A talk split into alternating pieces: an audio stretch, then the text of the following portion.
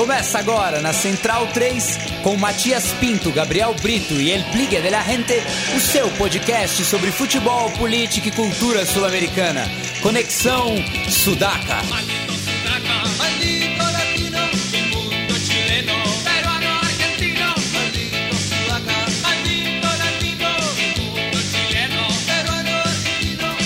Buenas ouvintes, a Central 3 está começando mais uma edição do Conexão Sudaca, ocupando e resistindo na sua placa de áudio.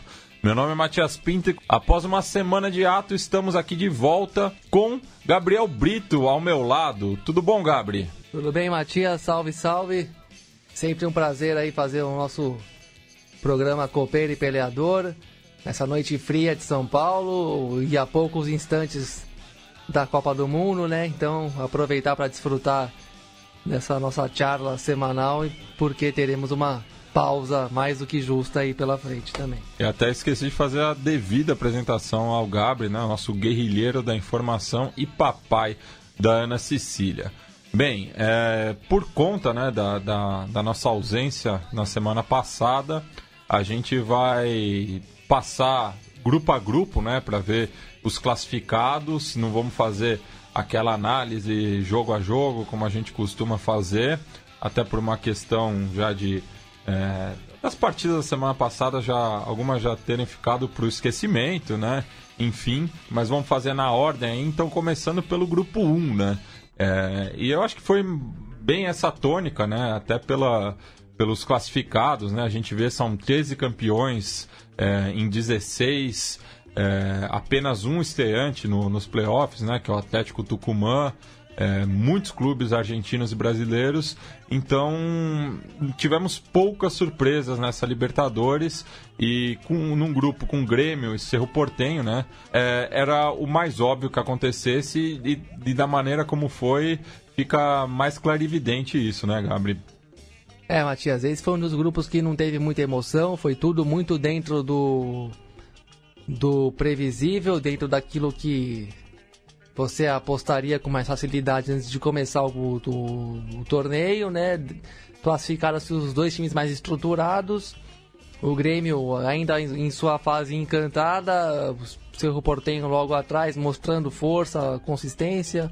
O defensor uruguaio fez poucos pontos, apesar de achar que fez jogos dignos, corretos, dentro do que sua força permite alcançar. É, e, mas... e nas duas derrotas para o seu Portenho foi nos minutos finais Sim. e principalmente no jogo na Nueva Oja.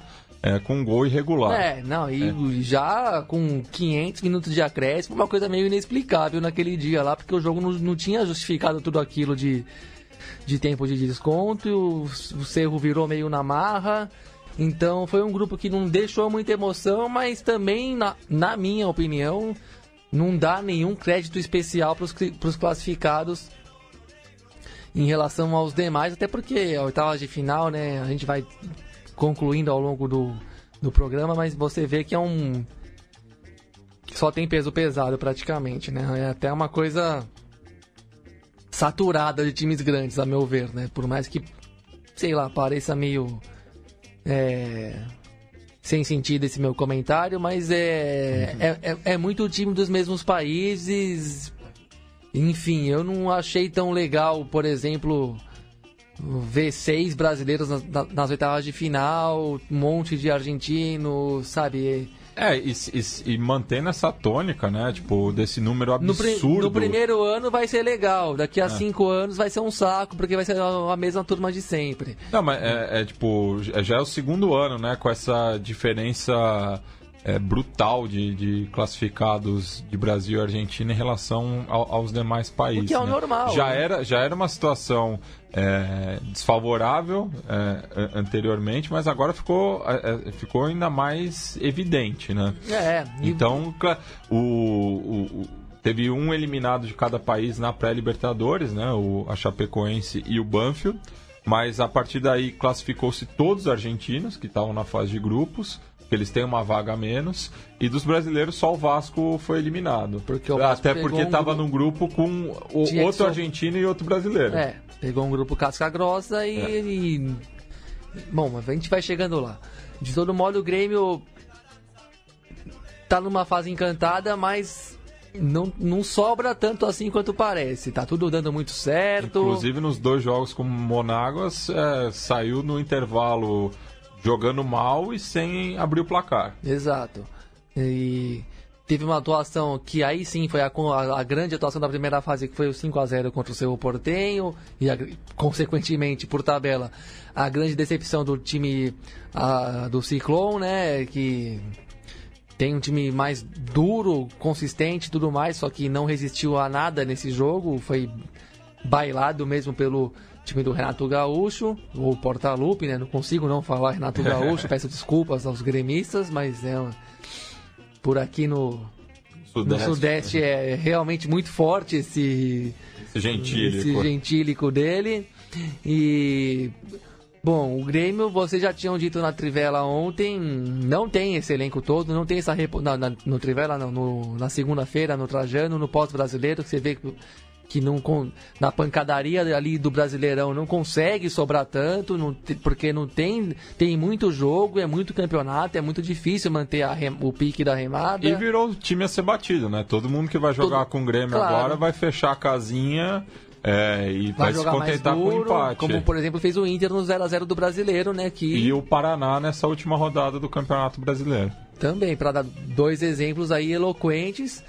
E a tendência é que isso vá aparecer na Libertadores. Tudo bem, o Grêmio joga leve, tem essa vantagem, mas também não podemos saber o que, que vai acontecer na janela de meio de ano aí, a maldita janela europeia, né? Agora tem a janela, tem a janela, tem a, tem a pré-Copa do Mundo, tem a janela do mundo árabe, não sei o que.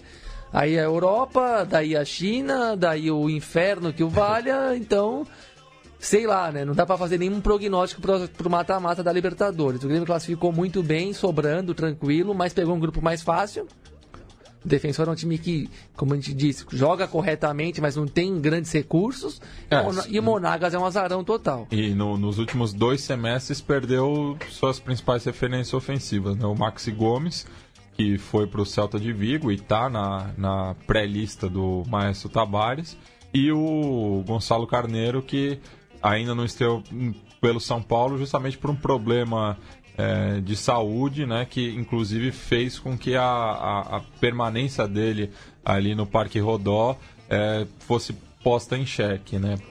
É, passamos para o grupo 2, o único, né, sem um representante argentino ou brasileiro, então aqui foi a, a, única possibilidade de uma classificação diferente né, do, dos dois países.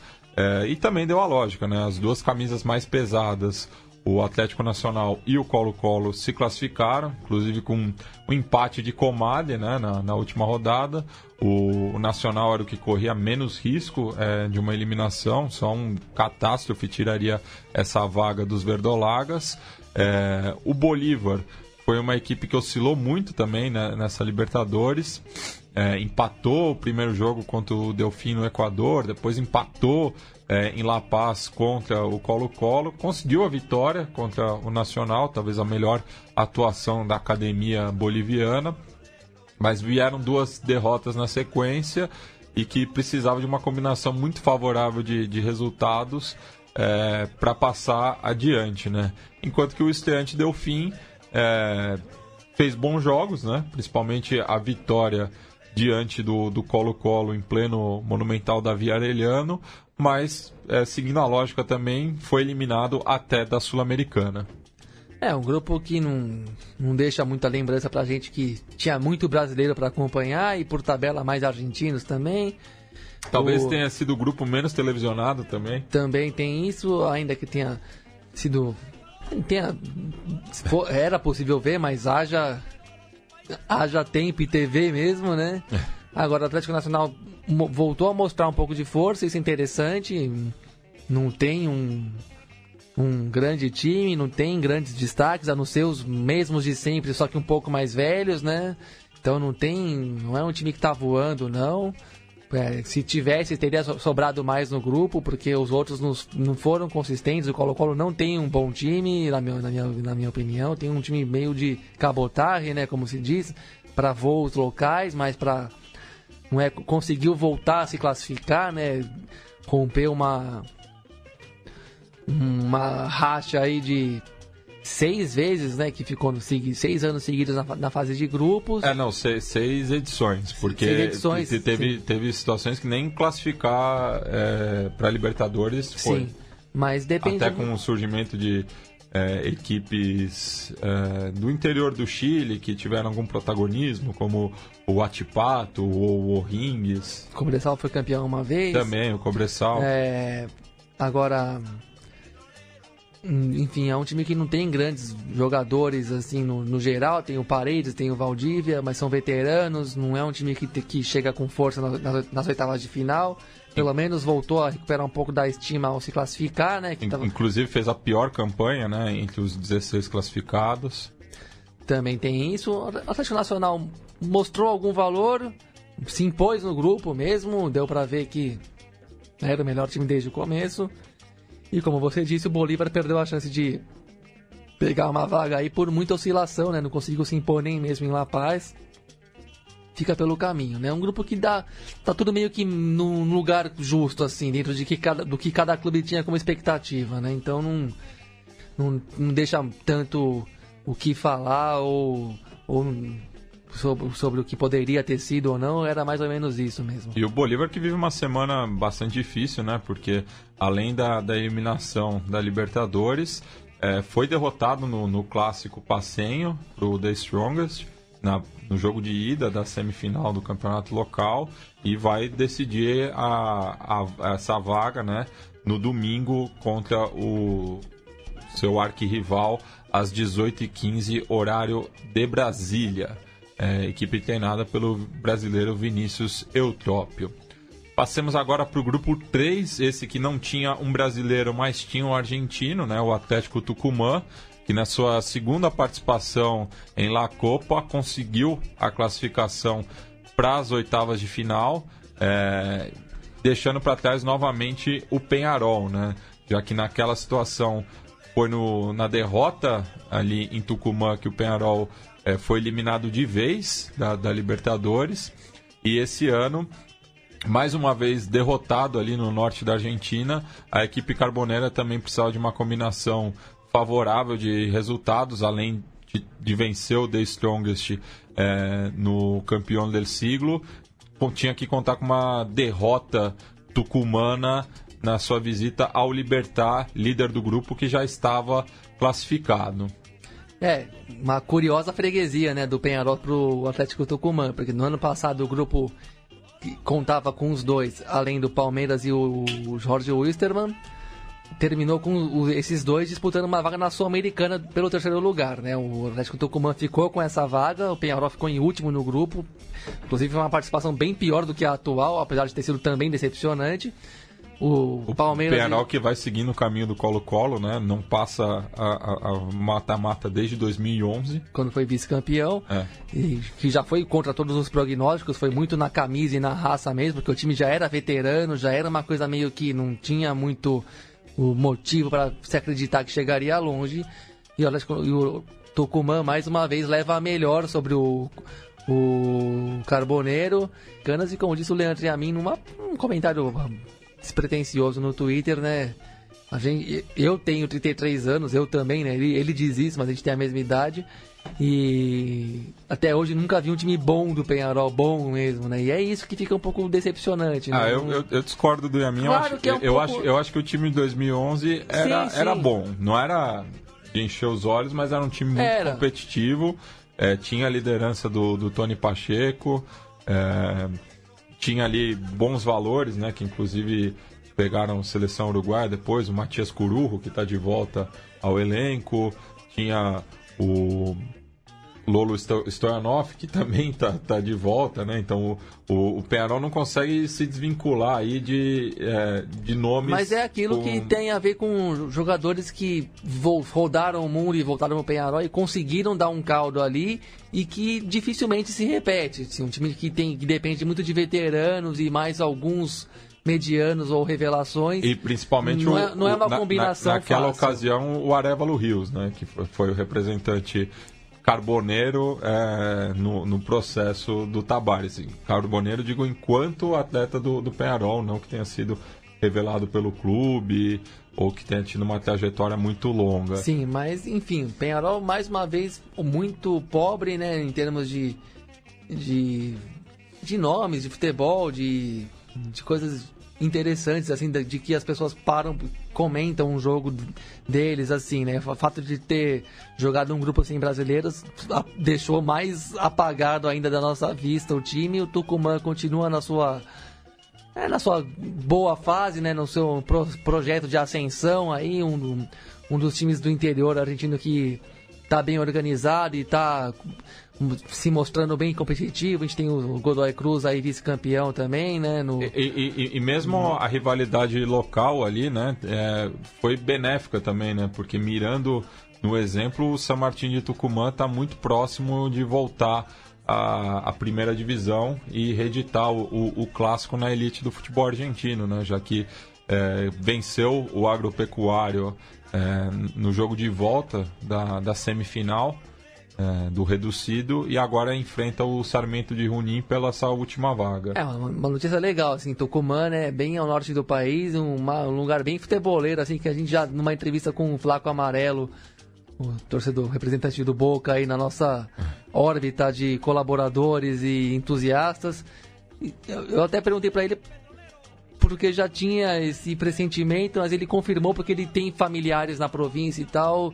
Ele é nascido na é, província, é, né? Tucumã é um equivalente do Pará, né? então esses dois times, o San Martín e o, e o Atlético, são meio que um paysandu e um remo do futebol argentino, né? Duas torcidas fanáticas, estádio sempre lotado, mas um pouco, ainda assim, um pouco isolado do resto do futebol nacional, né? Especialmente o metropolitano na Argentina, ali onde tem Buenos Aires, Rosário, mesmo Córdoba, meio longe daquilo tudo, mas uma e, província bem futeboleira e que times bem legais assim. E só título de curiosidade, as duas equipes tucumanas, né, as principais equipes tucumanas não se enfrentam é, na primeira divisão desde 1981.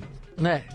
e deve ter sido poucas vezes, não, não sei o retrospecto, Sim, mas deve ter sido poucas oportunidades. O, o, 11, 11 partidas entre os tucumanos de 73 a 81. Sim, e já o agropecuário mencionado por você, que está na disputa por uma vaga na primeira divisão. Não, é, já, já, já, dançou, já rodou. mas estava na, na, no mata-mata, é, é basicamente é o luverdense do futebol argentino, né? É meio que um, um representante do agronegócio e, e tava ascendente. Sendo, e estava sendo treinado por Fernando Gamboa, ele mesmo.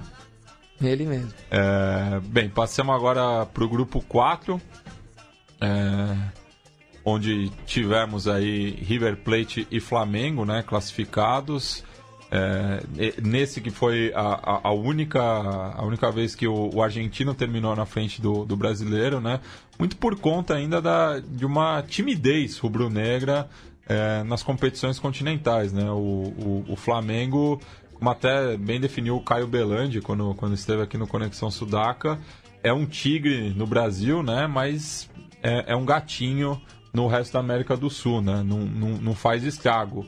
É, dessa vez é, conseguiu a classificação principalmente no, nos jogos fora, né? Conseguiu a vitória contra o Emelec e dois empates, é, que era o que estava faltando na, na, na, na, última edição, né? Venceu os, os, três jogos no Rio de Janeiro, mas não conseguiu nenhum ponto fora.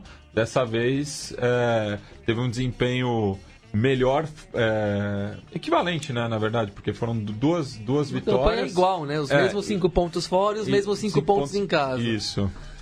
Pouco estranho, um time que eu até defendo um pouco, defendi em outras edições, mas ouvindo as críticas que, alguém, que alguns têm feito, como por exemplo no Trivela mesmo, se critica muito o time e, e observando um pouco a atitude nos jogos contra o Santa Fé e o River né, fora de casa, você vê que é um time que tem uma acomodação meio esquisita mesmo.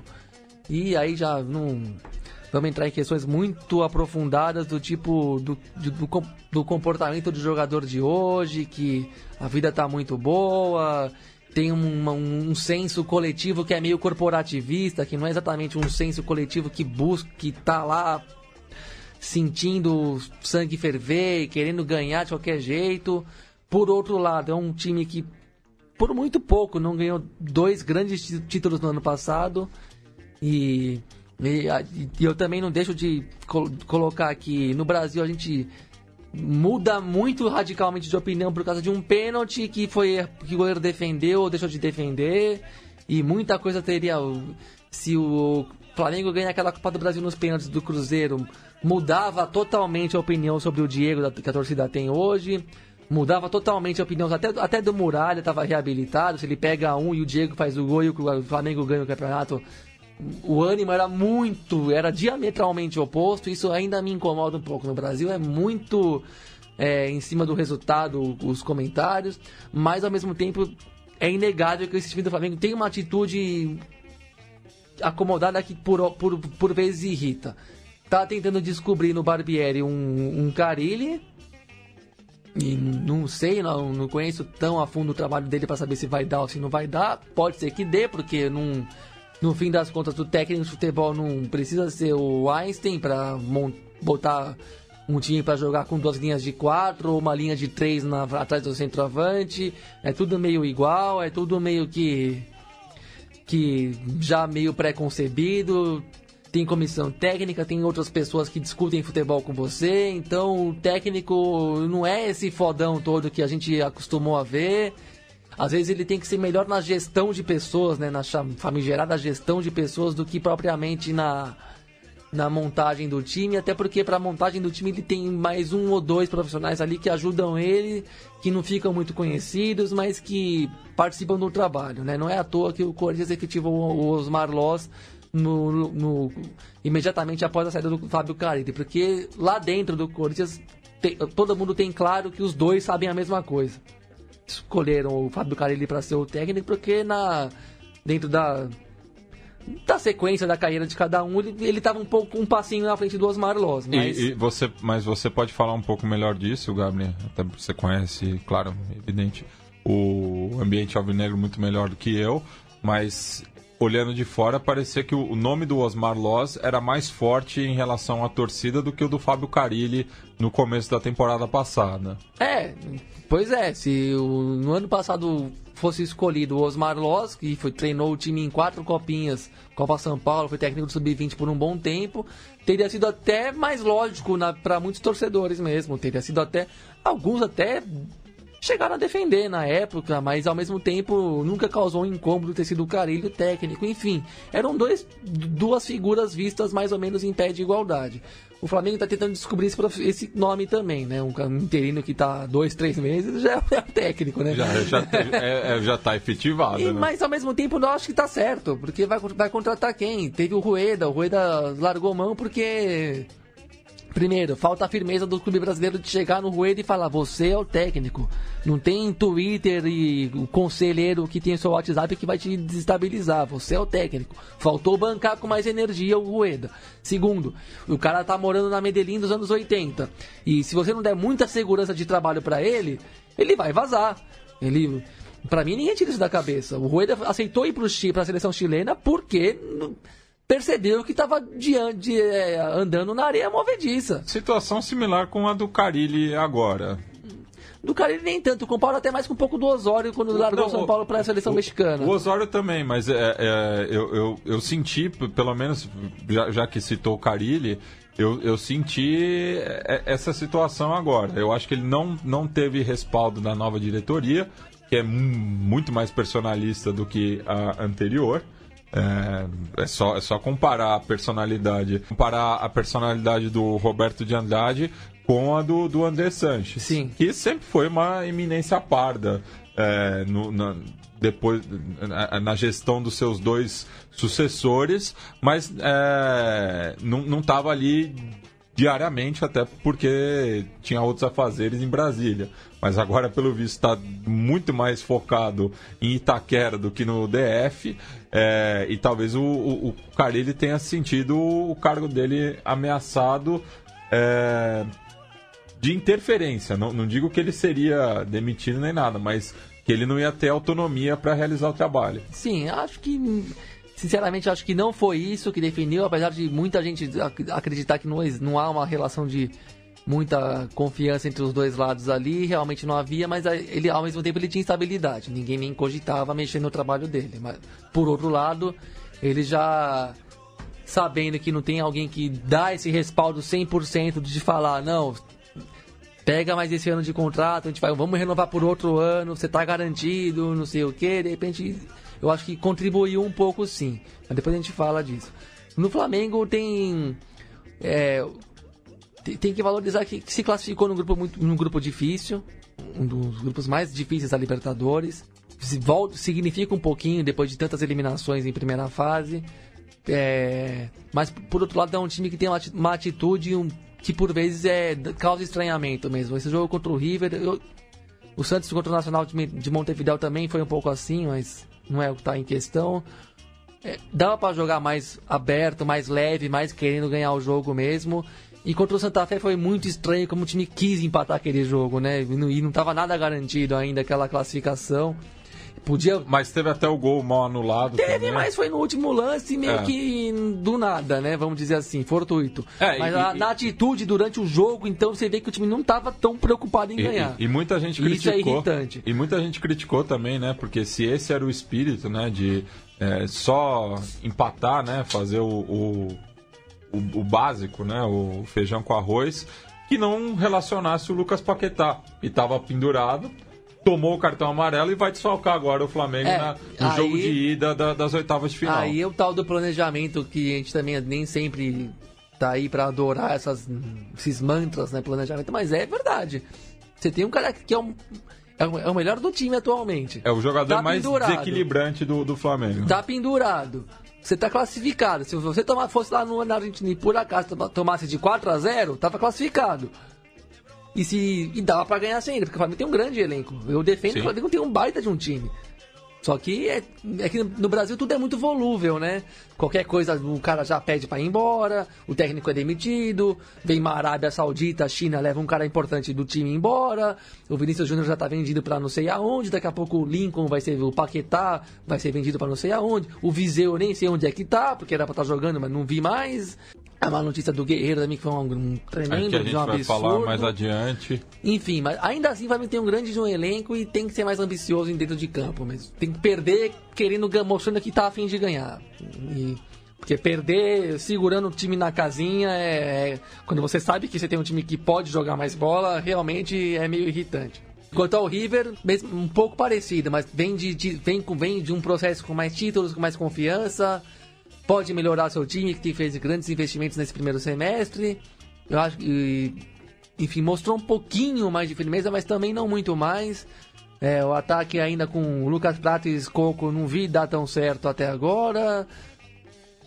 No jogo contra o Santa Fé chegou a mostrar um meio campo diferente com, com cinco jogadores e tal, três na uma linha de três na defesa. É um time que tem boas individualidades em todos os setores, mas também não está rendendo isso tudo, não. Tá não, não classificou em primeiro do grupo, mas sem deixar uma imagem empolgante, né? Os dois times. Mas pelo menos, mas também tem que levar em conta que se classificaram num grupo casca grossa. O Emelec e o Santa Fé são times difíceis de bater em, jogos de primeira fase. É, e o Emelec que eu acho que foi a, a grande decepção, né? Eu acho que do, das equipes eliminadas de tudo, é, até pela maneira como foi, né? Fez um ponto apenas em 18 possíveis é, deixou uma imagem muito ruim nessa Libertadores. Queria aproveitar e mandar um abraço pro Daniel Soares, né, já que eu citei o Caio Belandi, o outro panelista rubro-negro do lado B do Rio, é, que acabou me corrigindo, né, já que eu peço até desculpa pro Gabri também, eu me confundi na, na, última edição. O jogo do Flamengo contra o Real Potosí foi em 2007, não foi em 2008. E teve repeteco em 2012, naquele time do, do bonde do Mengão sem freio. É, e ele também reparou a, sema, a, semelhança né, entre o critério de rebaixamento da, da D Metropolitana com o do último grupo das escolas de samba do Rio de Janeiro, que é um ano de suspensão, né? Na, na Argentina eles chamam de. Por que, que não deixa lá e pronto? De, desfiliação, mas é, não sei como foi no, no Rio esse ano. Mas a, a AFA deu um jeitinho pro Claypole no fim se manter. Bater uma bola no ano na D metropolitana, então não vai ser desfiliado. É, se fosse a situação reversa, eu acho que ia ser mais suspeito, porque o Real Pilar é um time de empresários, enfim, tem interesses é, externos por trás. O Claypole é um time tradicional, mas não, não, não tem peso Totalmente de político bairro. assim. É, mas Mas, mas o- talvez a ideia seja isso. Aproveita É. que foi um time de bairro simpático e já faz essa medida preventiva aí. Porque quando for o outro. É. Porque, porque teve a mesma coisa. O Centro Espanhol também, recentemente, na, na D Metropolitana, é, não foi desfiliado. É, se- seguiu jogando. É, é, é, era para não ter jogado essa temporada, acabou sendo perdoado. Assim como no, no Carnaval Carioca. É, a, a Grande Rio, né, que muita gente chama de Globo Rio, é, se manteve na, na elite do, do carnaval do Rio de Janeiro. Mas isso foi uma mutreta muito mais forte. É. Porque pelo menos você tava na elite, desceria pra, pro segundo grupo e tá É. bom, é. Estamos falando da, da última divisão que se você cai, você não, Nem desfila. simplesmente não faz nada da vida. E queria mandar um abraço também pro nosso ouvinte, o Renan Vieira, lá de Goiânia, é, e que agradece a gente por ter apresentado La Vela Puerca é, e que ele casou né, ao som é, da, da, da versão instrumental de El Limbo da banda Uruguai. Então fica aí um saludo pro nosso ouvinte Esmeraldino. É, seguindo agora, passamos pro grupo 5, né? Que foi o famigerado grupo da morte nessa Libertadores, né? E que na última rodada só permaneciam dois vivos, né? Cruzeiro e Racing chegaram classificados no Mineirão e decidiriam a última vaga. Um jogo bastante movimentado. É, terminou 2 a 1 para o Cruzeiro e o Racing que liderou o grupo nas outras cinco rodadas terminou na segunda colocação. Sim, uma. A meu ver, uma vitória expressiva do Cruzeiro. Enquadrou muito bem o Racing, que deu uma caída impressionante nessa, nesse semestre no futebol, em todos os campeonatos, né? Foi Perde- eliminado da, da, da Libertadores, uma derrota em casa para o Colón. Um jogo absurdo. O Racing fez 1x0 com um minuto de jogo e depois jogando muito aberto, né? O Bilha sempre falava isso. O Racing é um time que se joga muito aberto o tempo inteiro e naquele jogo lá fez 1x0 rapidíssimo. Era um jogo de para ser pragmático, para ganhar de 1x0 e classificar para Libertadores. Tomou empate, virada, jogou o tempo inteiro tomando contra-ataque e acabou que o Colón virou, sobrando em campo. Aí depois jogou na Copa da Argentina, perdeu pro Sarmiento de resistência. uma derrota absurda mesmo, essa daí, é do tipo. Vamos dizer. O tipo, Sarmiento teve que viajar 30 horas de É, ônibus. tipo um Flamengo perder É. do Asa de Arapiraca, sendo que o Asa de Ara- de Arapiraca teria que ter jogado em, sei lá, em, pelo menos em Brasília. É. No, não lá no campo deles. Uma derrota É, porque, absurda. é, só, só lembrando os nossos ouvintes, a, a Copa Argentina tem a, a sede neutra, né? Então, estamos falando aqui de uma equipe da Grande Buenos Aires contra uma equipe da província do Chaco, mas o jogo foi é, na zona sul é, da, da, da Grande Buenos Aires, muito próximo de Avejaneda, né? Foi, foi lá no estádio do Banfield, o Florencio Sola, no partido de Lomas de Zamorra. Então, do lado ali pro Racing, enquanto que a equipe é, tchaquênia teve que viajar 30 horas de O ônibus. Racing tem mais time, tem mais elenco, tem mais jogadores interessantes. Até um banco bom, até acho que o Racing tem. E, o- e o último jogo do Sarmiento, que estava disputando o, o torneio argentino A, equivalente à terceira divisão, foi quase um mês é, de diferença, né? Ele foi eliminado para o Cruzeiro del Norte no, no- nos playoffs é, pelo último acesso. É, então, uma derrota estranhíssima essa do Racing, que culminou numa derrota pro Colón, que, aliás, foi- ao lado, pro, culminou numa derrota pro Cruzeiro, na qual o Cruzeiro começou o jogo exuberante, amassando o Racing, fez 2x0 muito rápido, merecendo mesmo.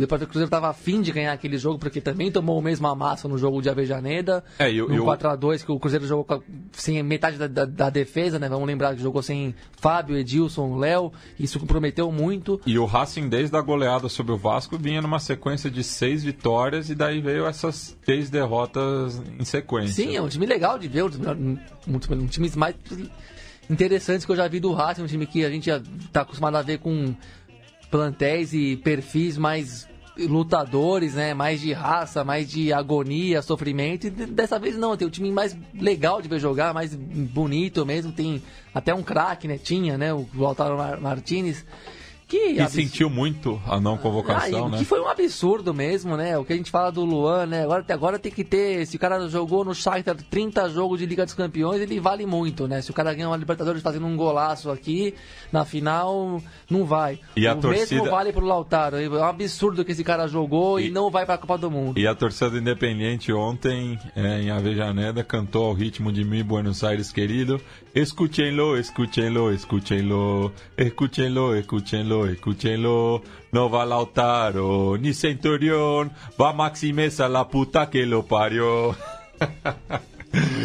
É, o bom clubismo aí do que. Do, É. Pelo menos do, do, do que a gente tem saudade, né? Quando a gente discutia quem tinha jogado na seleção ou não tinha, né? No caso brasileiro, a gente tá num nível de insanidade que eu acho que. Eu acho que o brasileiro é mais submisso ao futebol, à à globalização do que o argentino, o uruguaio, o chileno, o paraguaio. Lá, a gente, lá eles ainda discutem de uma forma mais romântica quem tem ou quem não tem jo- jogador na, na Copa do Mundo. Aqui a gente discute que os times que tem não deveriam ter. A gente chegou, a gente chegou nesse absurdo. De três de, de 23 brasileiros que vão para a Copa do Mundo, só três jogam aqui e correndo, como alertou o Paulo Júnior numa coluna que ele tem agora na Trivela, correndo um, gra- um grande risco de pela primeira vez na história não, não termos utilizado nenhum jogador brasileiro que joga na Liga Nacional, na Copa do Mundo inteira, nenhum minuto. No, no- no caso da Argentina são três também, né? Além do, do citado Maxi Messa, tem o Franco Armani e o Christian Não Pavon. entendi porque que o Pavão foi e o Lautaro foi. A cota boca foi pesada mesmo É. aí. Pra mim, o Lautaro joga muito mais que o Pavão. Tal- Talvez realizem funções diferentes, né? Tudo bem, mas é. o cara que tinha que ir. O que o É. Lautaro sabe jogar de bola, pra mim, é vai e pronto, não tem discussão. Mas no caso, até agora, é, é, no caso da Argentina, por conta da, da contusão do Tiquito Romero, a chance do Franco Armani ser o titular da, da Argentina é muito grande. Lembrando que em 78 e em 86, o goleiro da Argentina era o titular do River Plate, o Pato Filiol e o Nery Pompino. É, mas. Não sei se o, o São Paulo acredita em bruxa, pero que la- pero que sai, ela sai. Sim, tem esse fator, mas de todo modo é triste como a gente tem poucos jogadores do- locais é, indo. Eu acho que até por. Eu, sinceramente, eu acho que por uma questão até política, deviam convo- incentivar a convocar mais. Ó, se tem um jogador do mesmo nível no Grêmio e outro no Shakhtar, leva o do Grêmio. Ah, vai dar um prejuízo aqui ali. Não, primeiro que não vai dar prejuízo nenhum. Segundo que se der, foda-se. E só um, Sinceramente, só um outro parênteses, o Gabriel. risco. O, o Brasil é o único país que tem jogadores que jogam no campeonato ucraniano na lista definitiva. Nenhuma outra seleção tem jogadores que atuam na- no campeonato ucraniano. Não, é que o. O Shakhtar descobriu. Descobriu um- uma matéria-prima que parece que ninguém descobriu, assim, né? Parece a história do. Como é que chama aquele minério que tem no, em, em Minas, que é uma panaceia, assim, a É discussão. o Nióbio. O nióbio. É. O Shakhtar descobriu o nióbio aqui no Brasil e só ele explora, ninguém vem. Eles levam. E não só o Shakhtar, porque o Dinamo tá atrás Mas do Tietchan agora. Sim, mas o Shakhtar pega os melhores, é incrível. É. O Shakhtar pega os caras bons mesmo, assim. O cara que vai pro Shakhtar realmente é muito bom. É que, ah, o que eu penso é que a partir do momento que você vai pra Ucrânia jogar 5, 6 anos naquele campeonato no gelo, contra um monte de time duro, ruim, e pra de vez em quando jogar jogos bons de Copa Europeia, você os joga- os jogadores ele, a- acabam se tornando menos do que eles poderiam ser. Eu acho isso. Pra mim, o Tyson era um grande jogador quando apareceu no Internacional. O Jadson também. O Douglas Costa. é, próprio Fred, Fernandinho. O Wilsinho, no seu É, momento. Todos esses jogadores, se tivessem jogado menos tempo no Shakhtar, ou se não tivessem jogado no Shakhtar e tivessem ficado aqui no Brasil, seriam mais jogadores. Seriam, pra mim é um absurdo você defender a ideia de que ir pro Shakhtar faz você evoluir em relação ao Corinthians, por E- exemplo. e- e- que é um- sobre- por- digo Corinthians porque o Maicon tá prestes a ir pro Shakhtar também, que é um E- grande de um volante. Se o Brasil tivesse coragem mesmo, coragem, dava pra até cogitar levar não só o Arthur como o Maicon, joga muito, os dois jogam muito, não tô falando como torcedor, tô falando como alguém que vê o cara jogando e joga fácil. Eu acho que o Brasil devia levar uns 8, 10 jogadores da casa como ideia de fortalecer o futebol local. Que uma coisa que eu elogio no futebol norte-americano, na MLS, é que eles conseguem convencer jogadores bons que estão na Europa a voltar para os Estados Unidos. Por quê? Porque é melhor jogar lá? Não, não é melhor jogar lá. E, e, e financeiramente também não é. É que eles querem. Os jogadores têm consciência de que é legal voltar para o país e fortalecer o futebol local. No Brasil não existe nada disso. No Brasil, quem vier com com mala de dinheiro aí, encanta qualquer um e leva embora. Não tem um, um que fala não aqui no Brasil. Não tem um. E é todo ano uma sangria desatada, né? O que, no fim das contas, reflete exatamente o que é a relação do Brasil com o mundo economicamente, né? Exporta tudo o quanto antes. É uma... Eu acho trágico, acho, enfim, acho que a gente perde muito, se empobrece muito e, e discutir se o Fagner e o Cássio mereceram ou não ir para a Copa do Mundo é beira o absurdo mesmo, porque, porra, que bom que tem dois, três, porque imagina se o dia que chegar a zero. Vocês querem chegar no zero para começar a se dar conta de que tem que mudar isso aí. Porque tem que mudar. Três é ridículo. A gente tem que, gente tem que se dar conta disso, que ter só três do Brasil na Copa do Mundo é horrível. É péssimo. É um diagnóstico de, de derrota. E, e, só sobre a equipe de Donetsk, sempre recomendo o, o, documentário The Other Chelsea. Você consegue encontrar aí na internet com certa facilidade. É, talvez sem legenda, mas dá aquela treinada no, no inglês aí. E já em relação à, à lista dos, dos 35, né, aqueles 12 que é, estariam aí de sobreaviso, a maioria deles atuando no, no futebol brasileiro é, exceção do Neto, do Rafinha, Alexandro e Juliano, mas temos aí a presença do Dedé, Rodrigo Caio, Arthur, Maicon, Rodriguinho, Luan, Dudu e Paquetá. É, então, por que todos daqui? Não, não, não todos. Todos não, mas é. por que, que a, a maioria? A ma maioria é tão ampla? É porque, pra... porque estariam é, ma mais ativos. É, o caso é demagogia. Até porque nem se, se, se, ele se machucar alguém e quiser convocar um outro fora dessa lista, ele pode. pode então é, é, uma coisa. É, é, o que isso? É uma declaração de intenções. é, é, é tipo você é bonitinho, mas não faz meu tipo. Que é um, é. Gran, é um grande nada. É um, prêmio de consolação, que né? não é prêmio, não, não é. é. prêmio, é uma declaração de intenção de que poderia é. ser. É. Mas é que não dá. É, sabe? Bobagem pura. E ao mesmo tempo tem uma CBF parasitária que se renovou, entre aspas, politicamente, que tem gente que sabe que vai ter a Copa do Mundo sempre e não, e não corre atrás disso daí. Seguinte, e, o, e, o, e o Dassler Marques, que é, conseguiu esse furo, né? Também fez um, uma observação aqui no Twitter pessoal que a partir de agora o Brasil só poderá convocar outro atleta, outro atleta se comprovar lesão até a véspera da estreia. É, e nesse caso pode chamar qualquer jogador, ou seja, não precisa sair dessa lista de 12 que já não tem mais valor nenhum. E até o envio da lista final de hoje, com 23, o Tite poderia trocar qualquer jogador da lista A por alguém da lista S, independente de lesão tinha esse expediente até o dia 4, mas antecipou hoje pela questão do Brasileirão e que também envolveu aí o, o caso do, do Dudu, né? Que rolou muita desinformação e acabou não jogando a partida de volta contra a América de Minas é, pela Copa do Brasil. Isso já aconteceu em 2014 e em 2010. Como é que a CBF não corre atrás um ano antes e fala: seguinte, é. nós vamos ter jogo até três, quatro dias antes da Copa do Mundo começar. Na, na, na verdade, até um dia antes. É, quarta-feira tem quinta, rodada. Quarta, isso. É, quarta é. tem rodada e quinta tem Rússia e Egito, né? Arábia Saudita. Arábia Saudita. Nossa, vai ser horrível. Pior é, abertura da história. É. Como é que não chega lá e fala seguinte? nós precisamos de. Quem tiver na, na lista de reserva tem que jogar porque o nosso calendário continua. Esses, é incrível, dá raiva demais da CBF. Dos os caras não fazem nada pelos filiados. É, a CBF é uma. gerencia a marca que veste uma camisa amarela. Só isso.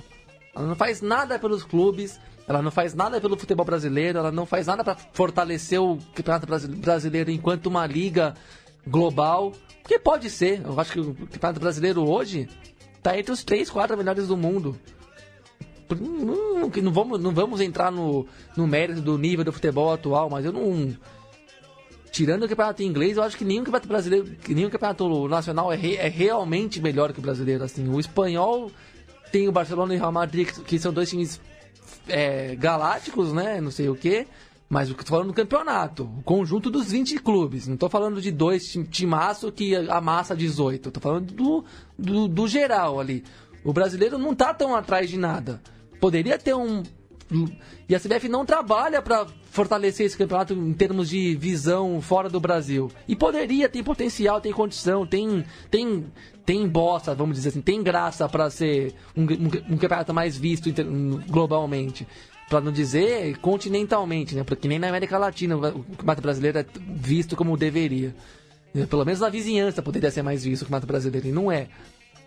Então, é, e a CBF, pela terceira Copa do Mundo que, segui, que tem essa lista de 35, não faz nada para liberar os, os caras que estão nessa lista, mas na prática não vão à Copa do Mundo. E poderia chegar. Tanto que hoje apareceu a notícia: quem vai, vão poder jogar no final de semana.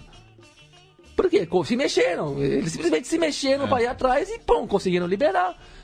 Era, foi só questão de alguém lembrar do assunto. O que a, a CBF desses caras aí, dessa turma do, desses herdeiros do Teixeira, do, do Ricardo Teixeira, que são piores do que o Ricardo Teixeira, é, é, isso, eles não, eles não lembram que eles têm que fazer alguma coisa pelos filiados. Eles não lembram, eles estão preocupados é. em viajar para a Rússia e tirar uma onda forte. Isso quando podem sair do país. É, exato. Estão é. preocupados de botar uma, a final da, da, da, Libertadores em Miami, porque eles já estão imaginando que é uma semana de esbórnia viajando por aí com dinheiro fácil. É. A entrevista do Caboclo, do Caboclo quando assumiu a CBF foi de absurdo. Falou simplesmente que quem trabalha na CBF tem que receber aumento salarial e não sei o que. Desde quando isso é uma necessidade do, do que está é. acontecendo, diante do que está acontecendo, isso é um assunto relevante. É uma, eles estão realmente curtindo a vida doidado lá, só pois isso, não estão nem aí para os filiados. É, e só a gente fez uma longa divagação aqui, acabou surgindo muitos assuntos né, a partir da, da não colocação do, do Lautaro Martinez. É, só fechando o grupo 5 aqui, que teve a importante vitória do Vasco da Gama, né? Que conseguiu a classificação para a Sul-Americana, enfim. Lembrando né, que se o jogo fosse 1 a 0 é, todos os critérios de desempate com a Universidade de Chile é, estariam igualados e restaria apenas o ranking da Comembol, no qual a, a equipe chilena está é, melhor classificada do que o Vasco. Só que com 2 a 0 a equipe de São Januário conseguiu a classificação da Sul-Americana e acho que um pouco mais que isso, né? Recuperou um pouco é, autoestima, né, Gabi? É, vitóriazinha importante, né? Um jogo meio que acho que valia menos pela classificação à Sul-Americana do que pela vitória em si de fechar o grupo tendo uma, um, um triunfo, né? Que um, foi um grupo casca grossa, pro Vasco não valeu a pena participar da Libertadores. O saldo foi pior. Muito sofrimento, classificou em sétimo lugar para, sabe, que sétimo lugar nem deveria ir para Libertadores. E foi pegar um grupo embaçado. Ah, quase não passou da pré-Libertadores. Teve que passar duas fases prévias e sofreu demais contra o Jorge Oisserman já também. Tomou um 4x0. Tomou três 4x0 né, na, na, é. na, na competição. É, foi muito desgastante e era melhor ficar na vidinha de Copa do Brasil e brasileiro, sem grandes expectativas, porque a partir do momento que você entra na, na Libertadores, você o sonho aumenta, mesmo que você não tenha time nenhum para isso. Mas só de você estar tá lá significa que você está entre os melhores do continente. E ao contrário do Vasco, em vez de se reforçar, ele perdeu muitas peças, né? Por conta da situação caótica do clube. É, porque institucionalmente é um clube quebrado, falido, destruído. Um clube que caminha para ser pequeno e médio. E é, o século XXI do Vasco é de, é de, um time mediano, é de um time do. É, de gangorra entre a Série A e a Série B que tem uma camisa muito pesada ainda e... É, só não tá numa situação pior por conta da camisa conta e da, da camisa, torcida. É, porque senão, porque pelo que fez dentro e fora de campo, já é um clube médio. Como tem uma camisa e uma história enormes, ainda se sustenta, mas não não tinha bala na agulha para jogar uma Libertadores, ainda mais num grupo tão ingrato como esse, né? Mas pelo menos conseguiu livrar a cara já para a Lauf com um segundo turno de grupo horroroso, né? Fez cinco pontos no, na primeira parte do grupo e depois perdeu as três partidas, ficou em último lugar. E reforça. Ainda mais a derrota no Mineirão, da forma como Sim, foi. Uma derrota para o Almanac. E reforça a noção de que o futebol chileno precisa se. Apesar do, do bom momento que a seleção teve, precisa se, se rever no, no âmbito interno, porque não consegue absolutamente nada, né? Desde que a própria Laú ganhou a Copa Sul-Americana em 2011, já vai ficando longe os times dos chilenos não fazem nada em competição internacional, né? É, e, e até pensando, tipo, na, na, nas cinco confederações do, do sul do continente, né, que, que são as, as mais tradicionais, é, a, a, do Chile foi a que teve o pior resultado somando as duas competições, né? Só teve dois classificados, o Deportes Temuco na Sul-Americana e o Colo-Colo é, na Libertadores. É, Fora isso, né, a Universidade de Chile está fora da, da, da Sul-Americana. É, as duas equipes chilenas da pré-Libertadores não foram para a fase de grupos, enquanto que no Uruguai o, as três equipes eliminadas foram para a Sul-Americana. Não, não, classificou ninguém para as Libertadores, mas os três conseguiram a terceira colocação no seu grupo, né? Defensor, Penharol e Nacional. E ainda teve três classificações na Sul-Americana também, né? As duas equipes do Cerro, o, o Clube Atlético e o Rampla Juniors, e também o, o Boston River. É, mas tira o chapéu para a torcida da Universidade de Chile, que só, só restava a Sul-Americana, e mesmo depois da, da, das humilhações recentes, né? Não só na Libertadores, mas no campeonato local é, já que foi derrotada na, na última rodada pelo Palestino, é, vem numa sequência muito ruim, né? Empatou o clássico com a Universidade Católica, é, tinham mais de 25 mil torcedores no, no Estádio Nacional, é, abraçando o time porque tá precisando. Né? Ah, a torcida da Laú é um espetáculo, né? A gente, acho que a gente fala pouco aqui no Brasil, mesmo o pessoal que acompanha mais o, o que acontece nas arquibancadas aí ou na mídia, mas é uma, é uma baita de uma torcida, é só sempre dá grandes espetáculos, é, tem uma onda bem boa também, recebe bem as torcidas visitantes, é, sabe valorizar, promover e defender a festa nas arquibancadas. Enfim, é uma torcida que tem o meu total respeito e minha total admiração. Bem, passemos agora para o grupo 6 é, no qual já tinha o Santos classificado, mas os outros três integrantes ainda tinham chances, é, no caso do Real Garcilasco, remotas, né, porque tinha que vencer o Peixe na Vila Belmiro e ainda tirar um, um saldo muito grande é, ou para Estudiantes ou para Nacional. Então, todas a, a, as atenções estavam voltadas para o Estádio Único de La Plata, que na minha visão é, talvez não tenha sido o melhor cenário né, para esse jogo, já que estava com um público muito abaixo da, da capacidade do, do estádio na capital da província de Buenos Aires.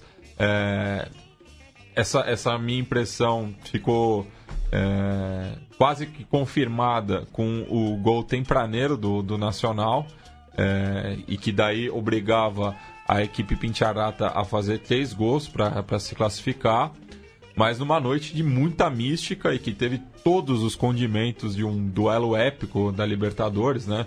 Rivalidade, gol polêmico, briga, é, estrela, enfim. É, a equipe platense conseguiu a classificação com um gol aos 90 minutos de jogo. É, um jogo de que tem muita história, né? Foi duas finais já e por algum motivo é, histórico assim, a rivalidade permaneceu, né? Pelo, até porque esses, apesar de a gente não saber tanto aqui no Brasil, existem rivalidades variadas entre times argentinos e uruguaios, é, essa é uma interessante. E existe uma grande amizade do Estudiantes com o Penarol, então esse é, acho que é o principal condimento para essa rivalidade. Agora, me decepcionei um pouco com o Nacional. Eu achava que o Nacional ia segurar esse empate, pelo menos, e conseguir a classificação. Estudiantes não, não e, e, se, e se tivesse vencido, pelo resultado na Vila, terminaria em primeiro. Sim. E tem, tem isso também, porque o Santos fez uma partida esquecível Contra o Real Garcilhaço. É, duas, né? Um, É. contra, o San, contra o Nacional no Parque Central e contra o Garcilaso na Vila, dois jogos que não E, e marcou também nenhum gol. no, no Garcilaso de la Vega. Ah, sim, mas, Garcia- mas naquele jogo tomou um couro mesmo. É. Aí pelo menos você dá um mérito pro time que venceu a partida, mas no- no- na quinta e na, na- e na sexta rodada achei o Santos bem preguiçoso, acomodado, talvez um pouco sem ideias novas, sem tanto uma engrenagem que está se arrumando, está se renovando, com jovens valores subindo para o time, se achando ainda, isso é verdade. Perdeu também o Arthur por pela questão- Arthur, né, que foi pelo doping. Tem o Bruno Henrique que, foi- que era um destaque do ano passado que perdeu a sequência por causa da lesão no olho. No- é um time que ainda tem potencial, mas não se encontrou muito, o Santos, né? Então fez dois jogos bem estranhos para fechar a primeira fase. E o Nacional não teve força para segurar os estudiantes, no impulso, na garra, conseguiu a virada, conseguiu vencer. Eu sinceramente fiquei surpreso, esperava que o Nacional conseguisse sair classificado desse grupo, achava acho um time um pouco melhor que os estudiantes até, muito que depende de ainda até hoje de velhos símbolos que foram campeões em 2009, foram campeões argentinos também. Em 2006. Mas se você pegar, né, tipo, Verón na presidência, o Tino Benítez de, de treinador, aí você tem o Pavone, o Brânia e o De Sábato e o Andújar entrando em campo, e o Luguércio é, depois e- entrando no, no finalzinho do jogo. Só falta o Caldeirão. É, enfim, tava aí com quase todos é, reunidos. É, en- enfim, surpreendeu o time ter conseguido tirar, tirar a força pra dessa, e fazer essa virada contra o Nacional já um pouco no final do jogo. Eu achei um, um pênalti também um pouco controverso ali no que deu o gol de empate, mas na, na, na regra de hoje, na, interpreta- na inter- interpretação de hoje. Se aumentou o número de pênaltis dados em bolas na mão, né? Não gosto tanto disso, mas, É, mas eu acho mas o, tem sido assim. o Fazer- segundo pênalti pior ainda. Não, Eu- o segundo pênalti não foi nada. Não foi nada, foi nada. assim, foi- não foi nada. E, e- entendo toda a bronca ali do, do pessoal do Nacional no, no- no Ah, final não. do jogo. Tava muito em cima mesmo, deu uma bola na trave no finalzinho do jogo, quase empatou a partida. Com uma arbitragem paraguaia, né? Foi meio esquisito mesmo dar esses dois pênaltis contra o Nacional. Mas o Estudiantes classificou, vai ser um, um dos azarões das oitavas de final, ao meu ver. O Nacional fica um pouco.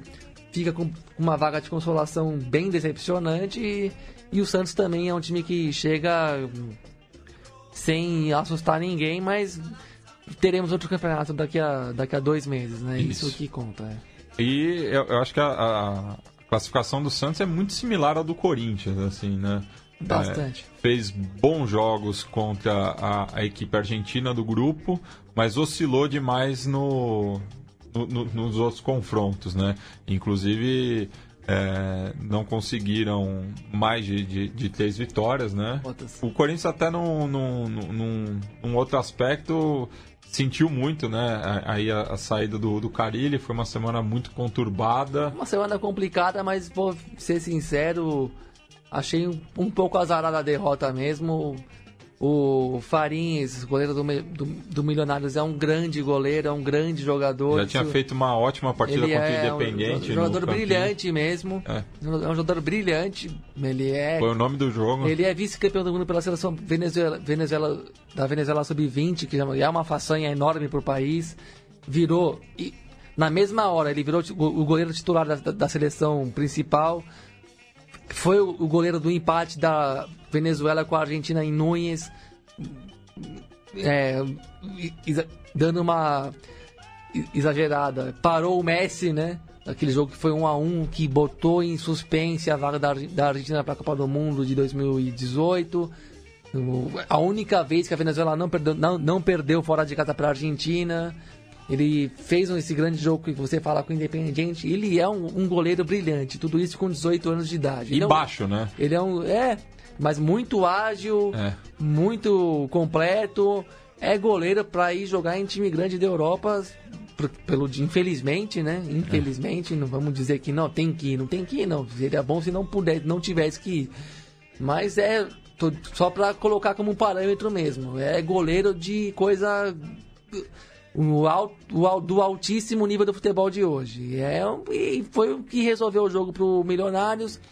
O, o Corinthians jogou tem essa turbulência, tem essa perda. Mas o, o, o Corinthians fez o mesmo jogo de sempre. Sinceramente. Não tenho o que falar do Corinthians. Jogou bem, criou chances, perdeu um monte de gol.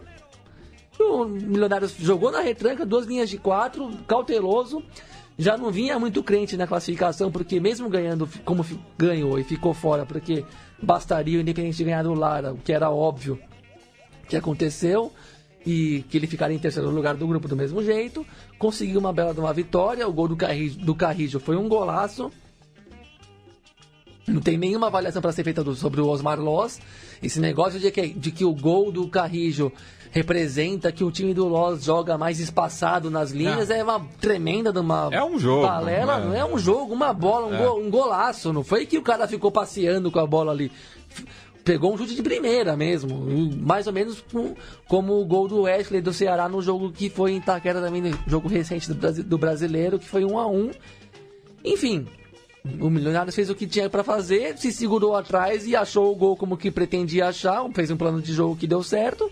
O, o Corinthians jogou bem, criou muito teve um volume de jogo interessante e o goleiro pegou tudo, deu um pouco de azar. Teve um gol no final anulado do Maicon que, a meu ver, deveria ter sido validado, não pareceu na mesma linha, Sim. mas também não vejo assim. Não o é, Sid Clay, no caso. Não né? é motivo para escândalo. Sim, a jogada é. que termina no passe do Sid Clay para o Maicon concluir, a meu ver, deveria ter sido validada.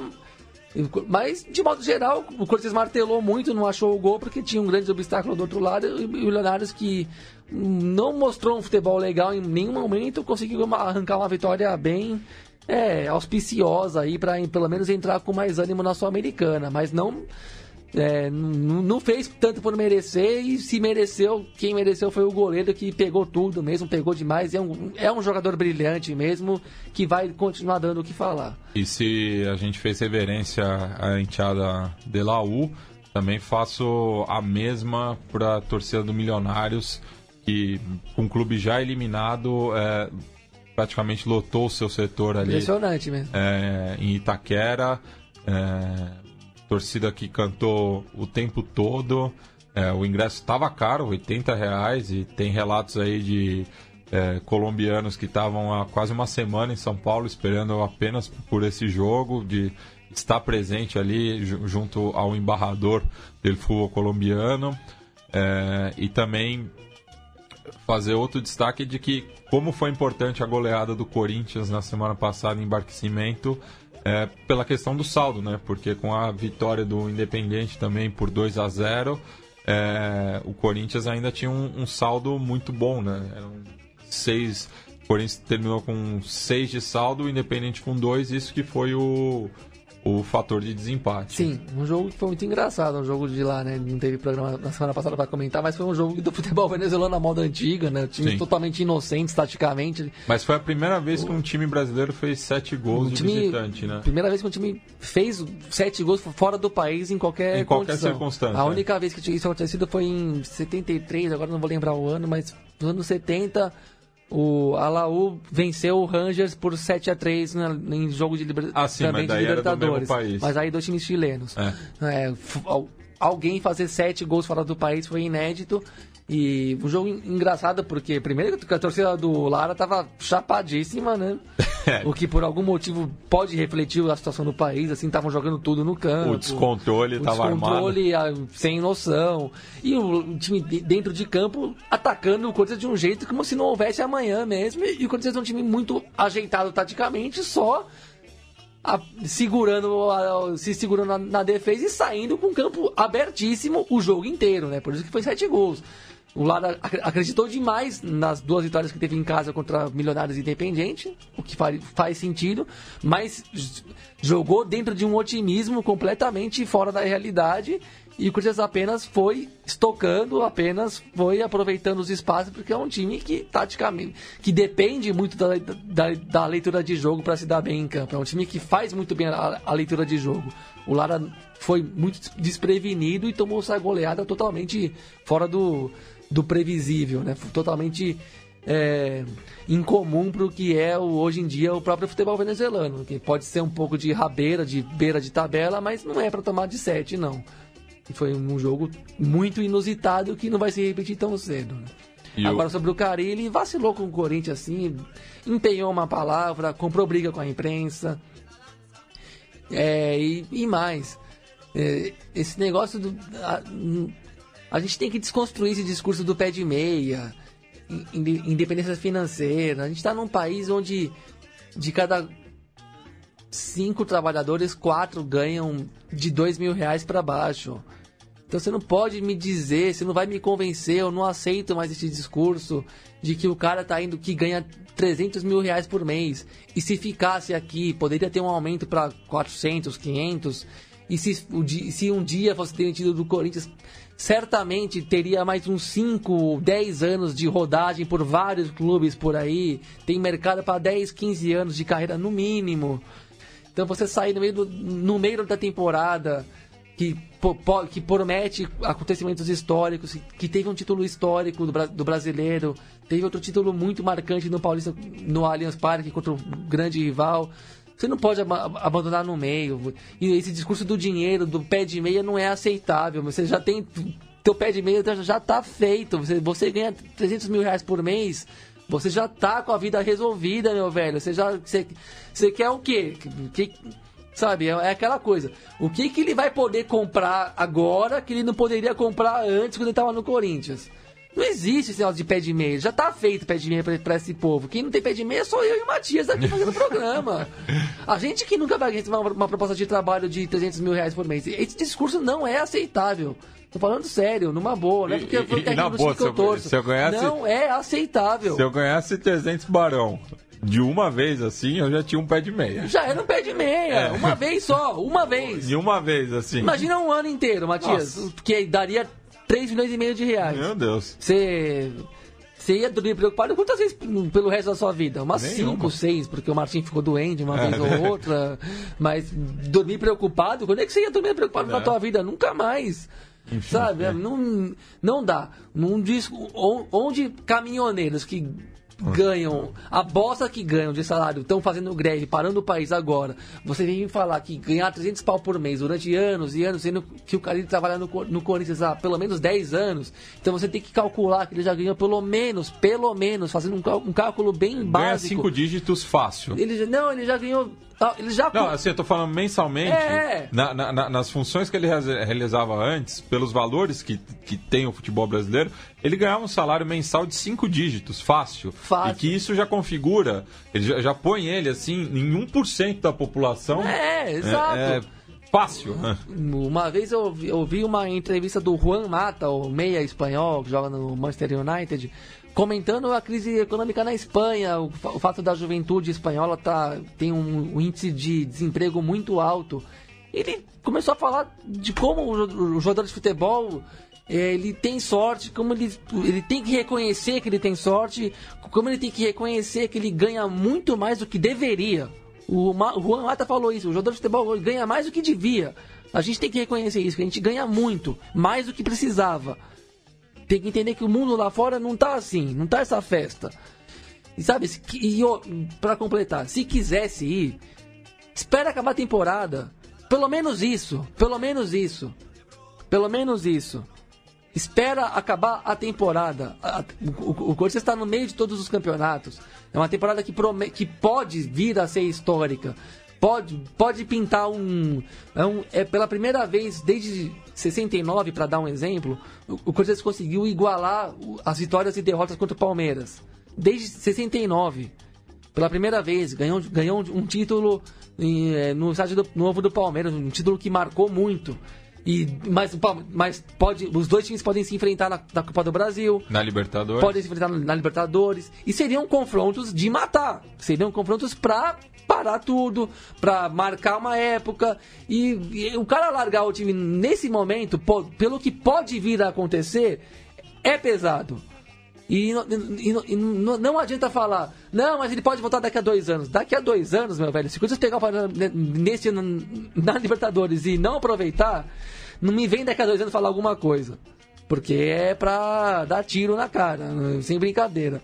É, são coisas que não voltam, que não, não acontecem duas vezes. Tem, tem histórias no futebol que não se repetem. Tem chances que você só tem uma vez ou outra.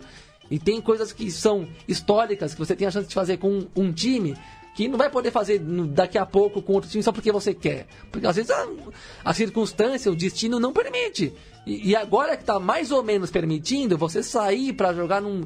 para dirigir um time qualquer do Oriente Médio só porque tem um caminhão de dinheiro.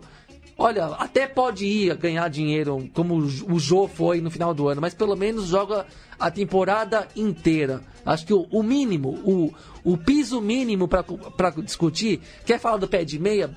Tá bom, mas pelo menos respeita o lugar onde você tá. E no lugar onde você tá, a temporada vai de janeiro a dezembro. Agora, você largar em maio, junho, você largou na metade. E isso é grave. Não só. Eu nem vou falar tanto da, da palavra empenhada que, ai, se me der um caminhão de dinheiro eu não vou sair, porque isso é meio sem compromisso mesmo, e no futebol de hoje a gente já está um pouco anestesiado. O problema é que aqui no Brasil as coisas não tem nem pelo menos o começo, meio e fim. Pode até ser curto prazo, mas do tipo, não tem começo, meio e fim.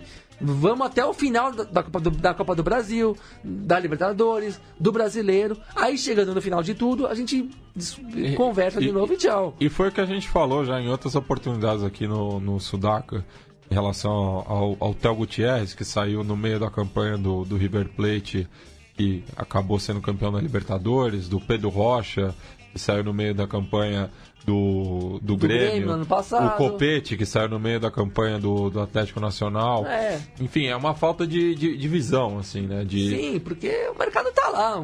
Pra, esses caras, eles vão ter mercado sempre. Não tem essa de... Não, a gente não tá no futebol de antigamente, que... Ah, e se ele quebrar o joelho e nunca mais jogar? Não, hoje em dia ninguém quebra o joelho e para de jogar. Esse é, seria um azar, assim, monumental. E mesmo assim, ganham tão bem que... E seguinte, tá segurado. Tá segurado. É. Você tem que... Ah, quer fazer o pé de meia? Tá bom, mas por que, que você ganha tanto no futebol de hoje? Porque tem um monte de trabalhador comum que ganha pouco que sustenta esse futebol, que faz esse futebol ser tão importante, tão rentável, tão mediatizado. É um monte de Zé Ninguém, é um monte de pobretão que faz o futebol ser grande como é. Mas tem, tem um outro aspecto também que o, que o Leandro a mim sempre fala aqui nessa bancada: de que esse salário também nunca é só do profissional. Tem sempre também o, o, o, os intermediários. Pode ter, pode ter. Aí já fica um pouco mais complexo e com algumas derivações aí que teria que entrar na discussão. Mas ainda assim, ainda assim, é o que eu nunca vou ganhar na vida. É. Você não pode vir para cima de mim com essa conversa de que, ai, mas é o pé de meia. Meu velho, eu faço pé de meia com 10% disso daí eu resolvo Nossa, minha vida. Fácil. Hum, vem me falar que ir pra Arábia no meio do nada Pode ir depois, é, é, é, o que eu tô falando. Beleza, quer ir ganhar mais fora? Vai. Não tem... Até porque às vezes o, o, o cara quer. O Brasil é um país complicado, você, às vezes a pessoa. O, por exemplo, o Jô teve a irmã sequestrada. Então ele pode querer sair do Brasil, não, não só pelo dinheiro, porque vai morar num lugar onde ele não vai pensar em sequestro da irmã. Aí eu. Tá bom, não dá para discutir a partir desse ponto. Mas, a, pelo menos termina o trabalho aqui, que é de, de janeiro a dezembro. Você sair no meio, é, é, é complicado para quem fica. É difícil para o torcedor compreender isso. Você sair quando acabou a, a, trajetória, acabou a caminhada, tá bom, beleza. Cada um segue sua vida e escolhe o que fazer. Ninguém. Não tô pedindo pro cara, para todo mundo passar 10, 15, 20 anos no clube, mas tem que respeitar o nosso contexto. E o nosso contexto é que a temporada vai de janeiro a dezembro. E você ficar largando no meio toda hora é é muito desgastante para quem fica. É muito do tipo, a gente não vale nada, a gente é raspado o tacho, e diminui a nossa. desvaloriza demais a coisa como no geral, né? Bem, e encerrando aqui o grupo 8, é, que já tinha tido a, a sua definição na semana passada ali, até brinquei com, com o Flaco Amarelo no Twitter. Falei, Jotevi celebrar um gol de Palmeiras. Ele falou um não, três. Então, a, a vitória do Palmeiras diante do, do Júnior Barranquilla, que acabou classificando o Boca Juniors porque dependia desse resultado. Né? Qualquer vitória simples do Tiburon eliminava o Chenense. É, e esse eu acho que foi o, quando a gente fez a, a, avaliação dos grupos antes de começar a Libertadores, eu acho que esse foi o único grupo que houve unanimidade em relação ao, aos classificados, né? É, acho que na nossa bancada aqui todo mundo cravou, cravou Palmeiras e Boca, porque a, aqui sim tinha um, um, um desnível muito grande Sim. em relação ao, aos demais participantes. Sim, o, o, o Júnior pagou um pouco pelo seu desequilíbrio no jogo na, logo na primeira rodada, né? Esse jogo custou muito caro a derrota pro Palmeiras na, na, em casa na primeira rodada. Quando teve uma expulsão muito rápida e isso condicionou muito a partida, o Palmeiras deitou e rolou em cima. A, a gente cravou muito os dois classificados, mas o que a gente não cravou era que o Palmeiras fosse tão disparado, né? E o Palmeiras sobrou bem, melhor campanha do geral. A- fez até- bons jogos, Até convincentes. parecia que aquele empate contra o Boca ali no apagar das luzes ia dificultar um pouco a campanha, mas não aconteceu nada disso. né? É, exato. Até porque, até porque foi no momento da final do Campeonato Paulista, mas depois foi logo. Logo se, se recuperou com a vitória na bomboneira e uma coisa que merece destaque que venceu as três vezes como visitante, né? 16 pontos, sendo que 9 como visitante. Isso credencia muito o time, um grande favorito para a conquista do campeonato. É difícil cravar quem é favorito, assim, não tem um favorito de verdade, assim, acima do bem e do mal, mas é um time que fez uma primeira fase excelente, que tem um, um time com um potencial técnico também excelente, e ape- apesar de ser muito cobrado, né, por boas atuações, como nessa quarta-feira contra o América Mineiro, quando se classificou na Copa do Brasil com um empatezinho um tanto sem graça, mas classificou. E também no Brasil tem muito jogo, é dois por semana. É difícil você render no máximo duas vezes por semana. E o Palmeiras, pelo investimento, pelos nomes que tem, pela badalação, é cobrado a jogar bem muitas vezes, né? Aquilo que, que alguns times se contentam em fazer duas vezes por mês, pro Palmeiras só tá bom se fizer duas, duas vezes por semana. Então isso, às vezes eu acho que turva um pouco a, a análise sobre o time. Mas vejo como um time muito pronto para fazer jogos grandes. Se não tiver uma instabilidade emocional, se não tiver uma perda de confiança ou muito repentina por algum motivo imprevisível, é um time para chegar lá em cima mesmo e a primeira fase não foi nada à toa. E desse grupo aqui também, além do, do Júnior Barranquilla, que a gente esperava bem mais também, é, por conta da, da campanha na, na Sul-Americana, né? Que foi, na minha visão, pelo menos, a- o time que apresentou melhor futebol, principalmente a Aliança Lima, né? Que na. Assim como o Emelec, foram a- as únicas equipes que não venceram na, na fase de grupos. Ah, pior que o Chile só operou no futebol de clubes atualmente, né? Muito decepcionante, muito mal, até a- estádio vazio nos jogos em casa até mostrou isso, né? No, no caso do Aliança Lima, né? Um clima de descrença mesmo. Aí você vê que o futebol local não, não goza de credibilidade mesmo frente aos torcedores, né? E apesar da participação na, na Copa do Mundo, isso se reflete no âmbito dos clubes, né? Sempre faz muitos e muitos anos. Na verdade, pela idade que eu tenho, a gente nunca viu times peruanos chegarem bem mesmo nas competições, né? E É, tirando. esse ano não foi diferente. O Sporting Cristal em 97, finalista, e o Cienciano, campeão sul-americano em Recopa, nunca teve outra, outra equipe peruana que enchesse os olhos, né? Não, nunca teve. Mesmo essas aí foram meio que equipes medianas que, por motivos circunstanciais, chegaram lá. Acho que o Esporte Cristal de 97 até tinha jogadores um pouco maiores, assim, no âmbito geral do futebol, né? Mas, de modo geral, não tem grandes times, não tem grandes jogadores, não tem atrativos mesmo no futebol local. E isso se vê muito claramente nos campeonatos continentais, né? E só uma curiosidade, né? Já que teremos sorteio é, no dia 4 de junho, né? É a segunda edição da Libertadores que não vai fazer o, o chaveamento olímpico, né? É, isso que se manteve né, de 2005 a 2016, é, mas se no, no modelo anterior a gente poderia ter Palmeiras e Colo-Colo, Grêmio e Estudiantes, né, reeditando a, a Batalha de La Plata de 83, Libertar e Boca Juniors, River e Tucumã, que foi a final da última Copa Argentina, Cruzeiro e Independiente, Corinthians e Flamengo, como foi em 2010, Atlético Nacional e Racing, e Santos e Cerro Portenho, que foi semifinal em 2011. Sim, seria uma, uma distribuição bem legal, por sinal, É. né? Mas agora teremos sorteio. Nunca gostei muito desse chaveamento automático, mas. Ou, ou olímpico. Mas, enfim, nesse caso teria sido um, uma combina, teria dado uma distribuição de confrontos bem, bem parelha e, e, bem legal, assim, de modo geral. Né? E como a gente citou anteriormente, são 13 campeões em 16, sendo que temos o Atlético Tucumã estreante nessa instância, e o Cerro Portenho e o Libertar, ambos paraguaios, já chegaram à semifinal em pelo menos uma oportunidade. É, e já na, os classificados da Sul-Americana, né?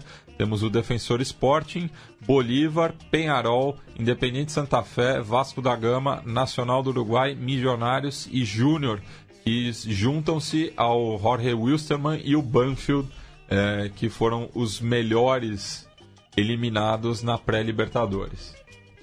E é, destacando também o, o, Bahia, que venceu o Blooming por 4 a 0 na Fonte Nova e carimbou a classificação. É, tirando o Atlético Mineiro, todos os clubes brasileiros passaram adiante na Sul-Americana. Bem, vamos passar agora para o nosso quadro das sonoras.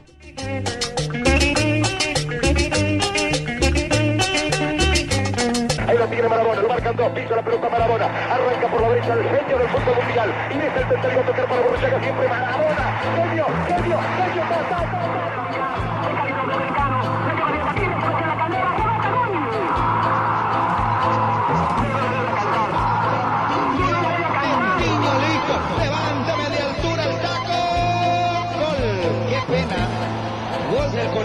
Ronaldo.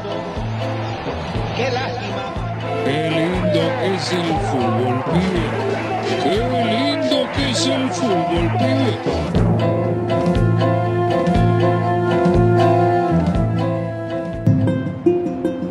Querida Francia, me llamo Perú y luego de 36 años estoy de regreso.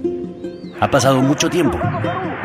Quizá ya no te acuerdes mucho de mí Así que quise escribirte esto para hacerte recordar quiénes somos.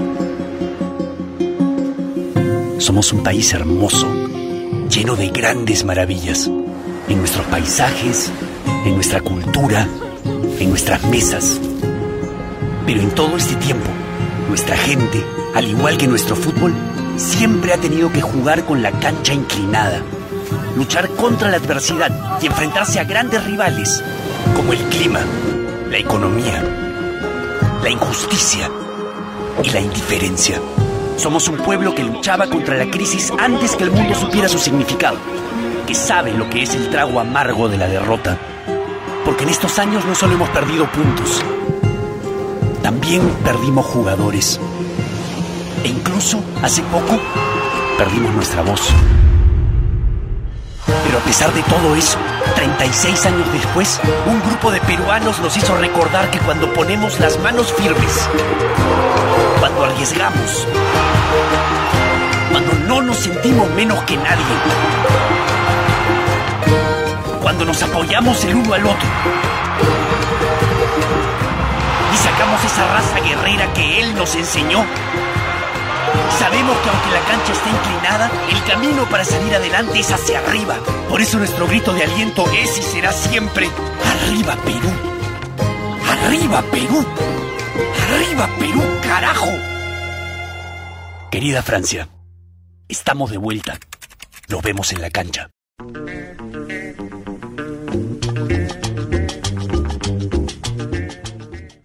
Bueno, Gabi, ouvimos aí, né, uma das versões que a Federação Peruana de Futebol fez para as seleções que enfrentará na Copa do Mundo a ser disputada na Rússia, mostrando aí um, um, um resumo, né, da, das últimas décadas, tanto do país quanto do futebol, e a gente comentava, né, lá no, no grupo do, do conselho editorial do Conexão Sudaca, é, de que parece que já capitularam em relação ao a reversão né, da pena do Paulo Guerreiro.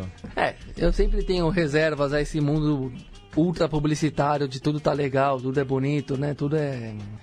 Enfim, tudo tem motivo para ser festejado. A propaganda é bonita, sem dúvida, muito bem feita. É, consegue ser tocante naquilo que faz remeter à história do futebol peruano, suas tragédias, suas frustrações.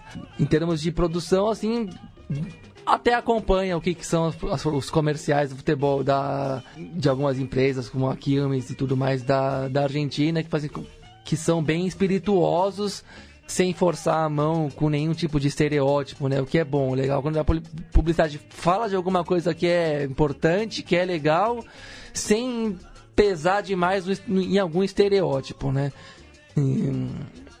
Agora, sobre o Guerreiro, eu acho que é isso, né? É, eu acho que o Guerreiro tinha que ter sido convocado na lista do Peru. Tinha que, tinha que tinha aparecer que bancar, lá, né? tinha que É. botar nos 23. Paulo Guerreiro. Tá, Tá, aí. tá lá, É. tá, no- tá, tá nos 23. Ah, não, Não, ele tá fora, então a gente fica, vai com 22. Convoca, convoca 24. Vai com 22. É. Ou, não, vai com 22. É. Mais simbólico ainda. Vai com 22, então. Estamos com um a menos. Porque era pra comprar a briga mesmo. Eu achei muito injusta a punição do Guerreiro. Acho triste. Triste mesmo você tirar esse, esse momento da carreira do jogador que tem 30 e poucos anos. Não vai ter outra chance. Não, não vai ter outro momento. A questão do doping no futebol é muito controversa no esporte de modo geral. Por tudo que se levantou, que se investigou, que se julgou, que se julgou mesmo, que já é- não, eu não quero entrar nesse terreno porque eu não tenho conhecimento especializado. Mas por tudo que se julgou, o Guerreiro não era um, não era culpado, não era não, não, não, foi comprovado e nem mesmo afirmado pelo, pelo órgão acusador. Não- jamais se acusou o Guerreiro de ter feito doping por vantagem esportiva, que acho que tem que ser mais importante. sabe? Enquanto isso, que, que, na, que na, no, o caso da, da Federação Russa é, passou um pano. Passou um pano. E por É. quê? Lógico que não vão comprar essa briga com a Rússia, né? O dinheiro que se botou nessa, nessa Copa do a Mundo. E aí, o dinheiro, o poder do, do Estado russo, as tensões geopolíticas que isso, que isso tem, é, na, na semana que propriamente a Ucrânia, a Holanda e a Austrália entraram com é, demandas judiciais inter- internacionais contra a Rússia por conta de uma derrubada de um avião em 2014, né, quando a querela da Crimeia estava mais forte e, e tudo mais.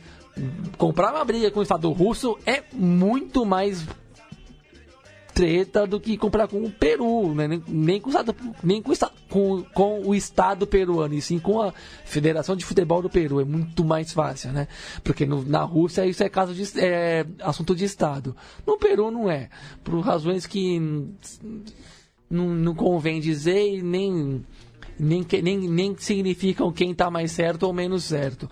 Agora, um absurdo a punição, não se comprovou intenção de obter vantagem esportiva e tem que acabar esse discurso. Os atletas são exemplos e não podem hum, se mostrar à sociedade como usuários de substância A ou B. Isso já é um discurso ideológico e enviesado que cabe questionamento. Como assim? Exemplo do quê? Qual que é o exemplo certo?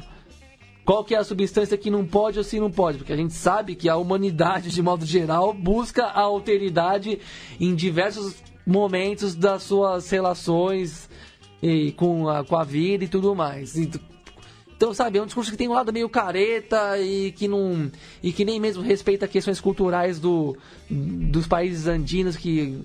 Como o que é o que me parece ser o motivo de ter aparecido a substância no exame do guerreiro. O chá de coca. É, o chá de coca. Tem uma questão bem complicada no, no- no sentido de não respeitar aquela questão cultural ali. Enfim, pra mim, falei isso no, no ano passado. Em momento algum acreditei que o Guerreiro fez, usou alguma substância ilícita. Me parece um jogador que sempre foi profissional, sempre foi é, bem cuidado, da, da- sempre se cuidou bem fisicamente, sempre, sempre cu- cuidou da carreira é, do, do jeito, vamos dizer assim, mais certinho, mais. Me acho muito absurdo que tenha. Quando, quando ainda se suspeitava que tivesse usado alguma substância ilícita por, por esbórnia, por alguma festa e tudo mais. Mesmo nessa época eu já achava que era muito estranho um cara que tem, na, na altura que tá da carreira e com a chance que tem de jogar na Copa do, Copa do Mundo, é, se se permitir tal coisa, e agora que tá claro que não foi nem por algum desvario de festa e mui- nem e tampouco por vantagem esportiva, a punição é absurda, é injusta, é cruel. Tem que ser revisto urgentemente e acho lamentável que não tenha uma solidariedade séria das federações sul-americanas e dos jogadores sul-americanos. É, at- até é onde eu muita sei- passividade. Até onde eu sei, é, é, agora o, o Luiz Soares e o Diego Godin se manifestaram. né? Não, Soares, que foi o guerreiro de 2014, É. vejo muita relação entre uma coisa e outra, um falso moralismo, uma falsa cultu- cultura de fair play, porque esses caras estão com o rabo bem sujo, né? Vamos dizer assim, aprontaram todas, continuam sendo processados, continuam sendo julgados na corte de Nova York, como por exemplo, é, como é, a gente ainda vê correndo no noticiário condenações e banimentos do futebol. Então, convém a essa casta que manda no futebol passar uma imagem de credibilidade e de cuidado com o jogo, quando na verdade, fair play, como eles gostam de dizer, quando na verdade não estão fazendo nada de relevante a não ser praticando injustiças, né? E punir jogador e torcedor sempre é mais fácil do que punir dirigentes e empresários, né? Isso você, quem está ouvindo, pode ter pode observar sempre que a mão sempre vai mais pesada para um lado só. E, Gabri, falando em empresários aí, é, imagina você um repórter de campo, você com muito mérito e com um- uma sorte consegue se tornar um dos maiores lobistas aí do, do futebol negócio é, e que no final da sua trajetória você paga uma multa de 151 milhões de dólares para não ser preso pela justiça americana. E daí você volta para o seu país, é, após esse embrólio judicial, você acaba falecendo por questões saúde, mas mesmo assim você tem uma tímida reverência no principal é, jornal esportivo da televisão brasileira. Estamos falando de quem, Gabriel? Bom, de quem foi-se dessa para uma pior, J. Ávila, né? Que fale- faleceu há pouco, pouco tempo, uma notícia surpreendente. Entrei no programa sem saber dela, na verdade. Estou um pouco em choque. É, hum, Seva sem pena nem glória, como se gosta de dizer numa frase bem clássica do- dos nossos amigos vizinhos aqui. É isso, né? Uma, notícia. Um, aprontou poucas e boas que deveriam ter tido outra recepção da, da sociedade brasileira, daquilo que a gente. pra gente compreender o que, que virou o futebol, o que, que virou o mundo do. Por que, que uma parte do jornalismo realmente abraçou a ideia de que não é jornalismo, é entretenimento. Isso não é inocente, isso é bem conveniente aos que aqueles que lucram bastante com o jogo, que vivem dele na verdade, que fazem ótimos negócios em cima E dele. que esse tipo de notícia vira uma nota de rodapé sempre, né? É, é, mostra bem o, Não vamos atrapalhar a programação. é. Exato. Como se fosse pouca coisa, como se influenciasse pouca coisa, como se não influenciasse nesse futebol que a gente acabou de chamar de sangria desatada, que ninguém bota a fé de que vale a pena ficar por aqui, que ir pra fora é sempre melhor. É, são esses caras que construíram esse futebol que todo mundo quer ir embora, não quer ficar. São esses caras os responsáveis por isso. Vão, não deixam nenhuma saudade. A gente tinha que ter mais consciência sobre isso. A gente tinha que. É isso que eu tô falando. A punição do Guerreiro é muito maior do que a punição do J. Ávila. É, porque, até porque, para você ter 150 milhões de dólares para pagar de multa, de fiança, como você queira chamar, é porque você armou bem, né? Ou, ou- ou é do, tem? ou- ou do Del Nero, né? Que te- teve uma, uma sentença muito mais demorada do que a do Guerreiro, né? Não só demorada, como ainda por cima que contou com uma passividade inacreditável dos pares É. brasi- brasileiros. Como é que você é um filiado da, da CBF e, a- e aceita ter um presidente nessa situação É. diante do futebol mundial? Como é que ele fica até o último dia do, do mandato tranquilamente? Banido. Banido do futebol mas mundial. dando ordem e É. despachando do, do escritório dele numa boa, contando com a submissão total do- dos clubes e das federações, elegendo sucessor à vontade, sem nenhuma contestação. Como é que pode isso acontecer? É, Então, a gente dá volta em torno do rabo, porque depois de tudo que eu falei aqui sobre o Carilli e a, e a falta de consideração conosco, os que bancamos o futebol de verdade, os que os que estão fazendo o futebol bra- brasileiro se manter de pé a cada quarta e a cada domingo, no- ao mesmo tempo, esse tipo de, de situação é, dá razão a quem vai embora sem, sem dar tchau para nós. Que isso aqui é, é uma. reflete a, a nossa cultu- cultura econômica de espoliação máxima em prazos mínimos, né? Ninguém cuida daquilo que é do interesse comum, ninguém cuida- respeita aquilo que é do interesse público né, faz o seu o quanto antes e sai correndo, né? Essa casta do dirigente do futebol representa muito isso e, e é triste que vá morrendo, vá saindo de cena discretamente, impunemente, na verdade, sem contar com aquele verdadeiro repúdio social e mesmo do âmbito futebolístico, esportivo. Enfim, é gente que fez mal demais, tomou coisa demais da, daquilo que a gente ama tanto e. E sinceramente. Não, não deixo nenhuma condolência aqui não, para dizer o mínimo, para não, me- não me exaltar, não deixo nenhuma condolência. Esses caras fazem mal demais para aquilo que a gente ama, fizeram uma obra, deixa, deixam, deixaram e deixam uma obra muito nefasta mesmo, que vai demorar muito para quem sabe um dia ser revertida, porque essas figuras confirmaram o Brasil no papel subalterno dentro da globalização do futebol mundial e empresarial que a gente vê hoje. Né? E mais um que não vai pagar em vida. é, eu, particularmente, sou bastante cético, não acredito no além. Então, para mim, o que importa é o aqui, é o agora. É. É, enfim. É, bueno, passemos agora. é, saímos né, da, da, da política aí através do futebol e vamos para a política é, institucional, vamos, vamos chamar dessa forma. É, passemos agora para o nosso boli-boli.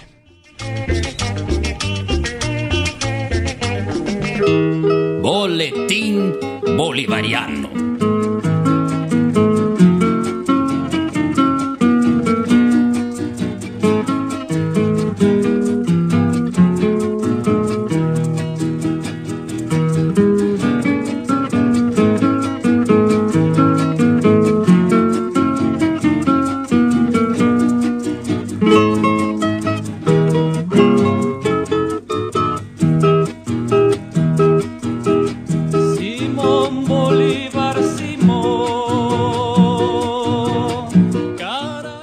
Gabri, tivemos eleições na Venezuela no último final de semana e teremos eleições na Colômbia agora nesse domingo. Sim.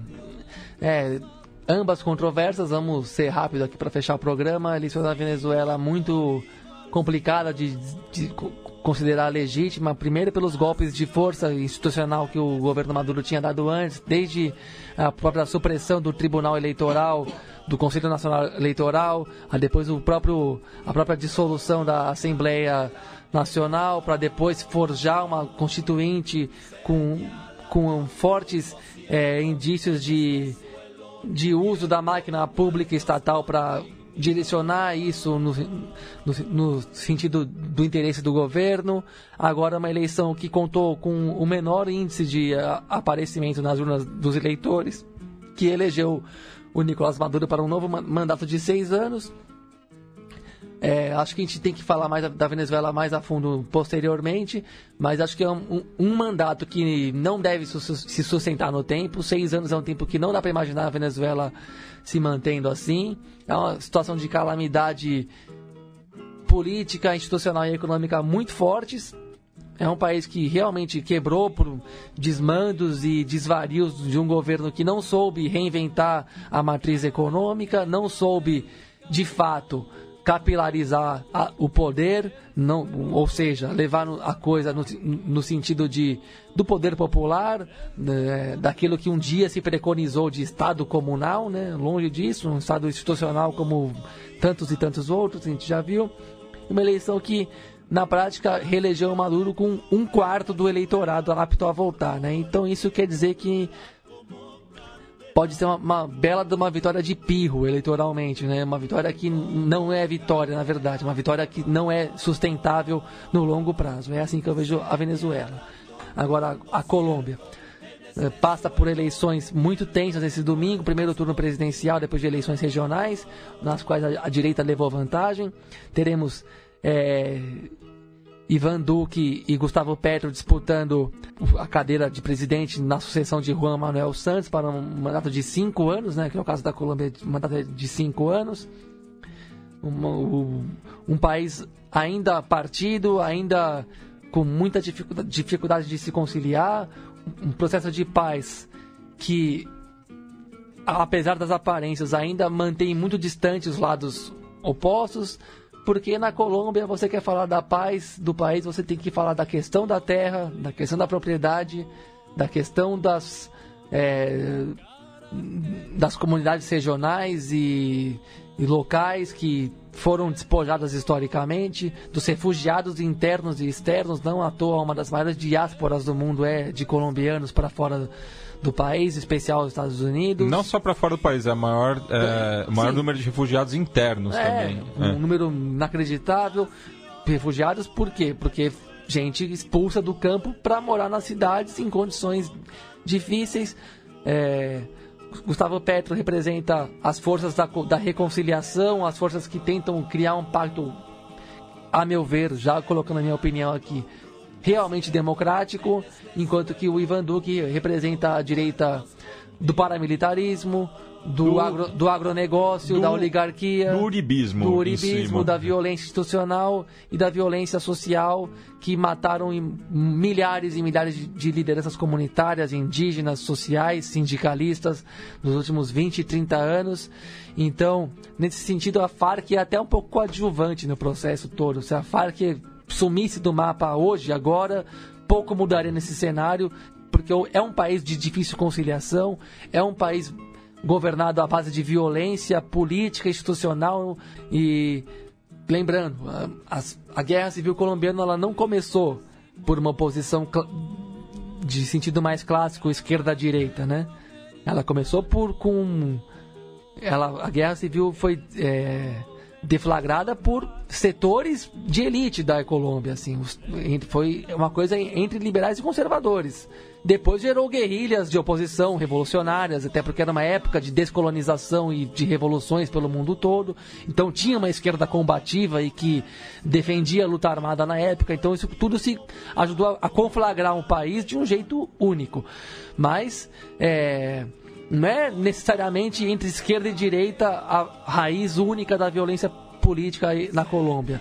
É a questão da, da- do modelo de desenvolvimento, de, é, de capitalismo mesmo, de sociedade, de democracia, que é um país ainda que aqui no Brasil a gente chamaria de coronel, coronelista, né? E lá é outra coisa, mas é, não tem esse nome, mas é um país oligárquico onde grandes proprietários de terra que assinaram que influenciaram no- na assinatura do- dos tratados de livre comércio com os Estados Unidos, que, ou, que, o, que por sua vez reforçaram o, o, o caráter, o, o caráter exportador de, de matéria-prima da Colômbia e também assim, reforçaram a ideia fracassada de guerra às drogas.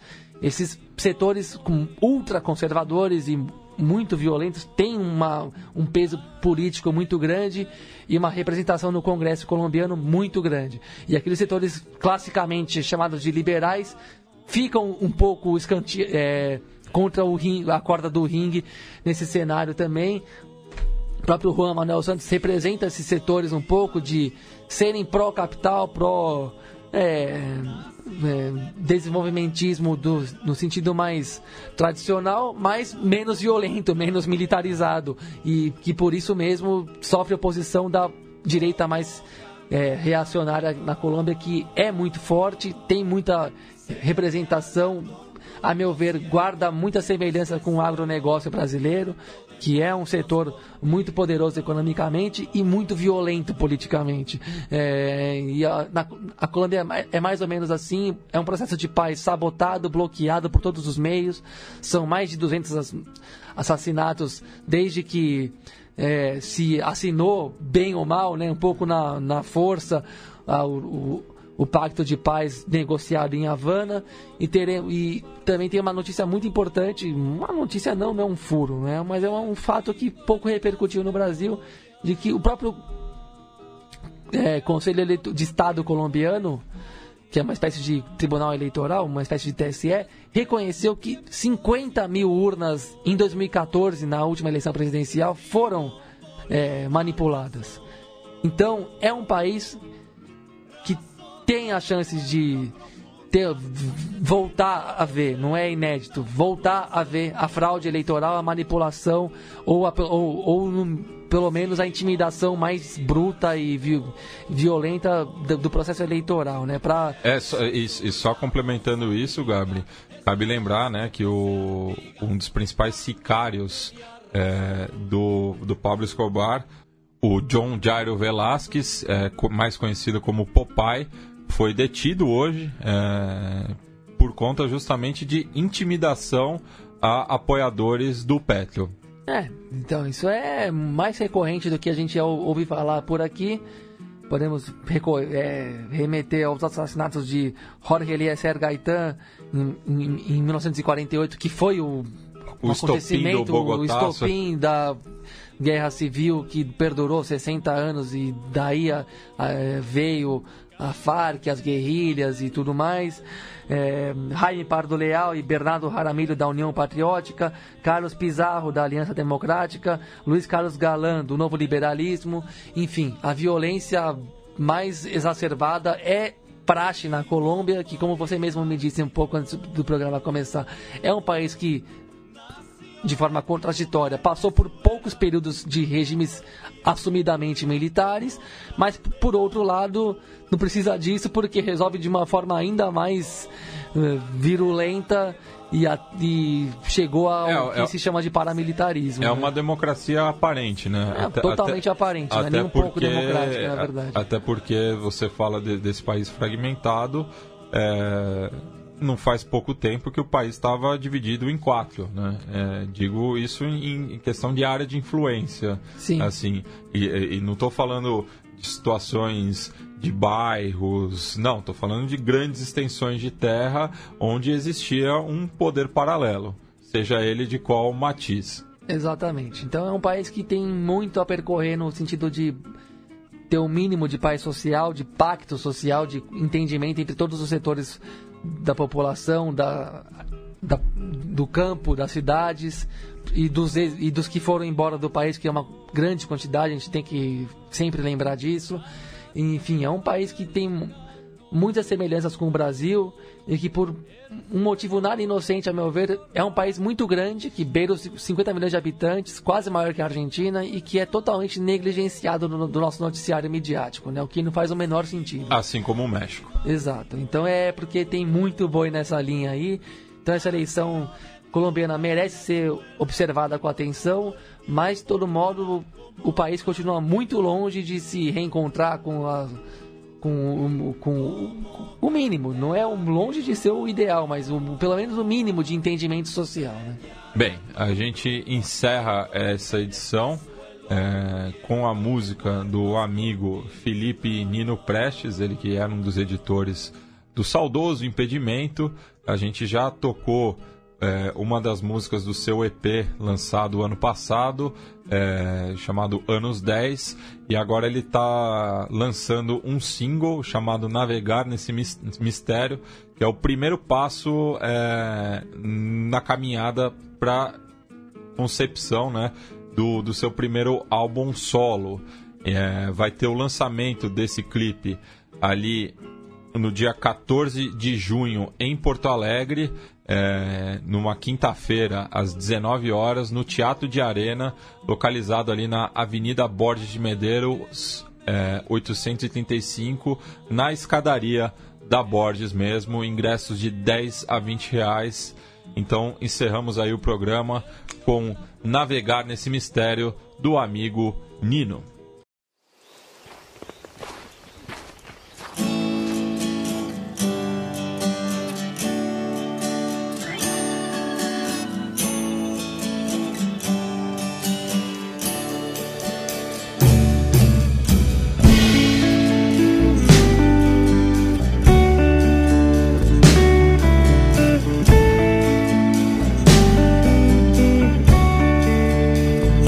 Felicidade não é como terra, não é como chão. Que a gente pode possuir, pisar, cercar com uma grade. Se parece com o vento que sopra volta e meia e a vida navegar. Mas depois dos bons momentos, a próxima tristeza entre encontros e vontades, sentimentos vêm e vão. Mesmo com tanto tormento, levo uma certeza que me ajuda a prosseguir. Navegar nesse mistério é lindo, é lindo, é lindo demais. Navegar nesse mistério é lindo, é lindo, é lindo demais.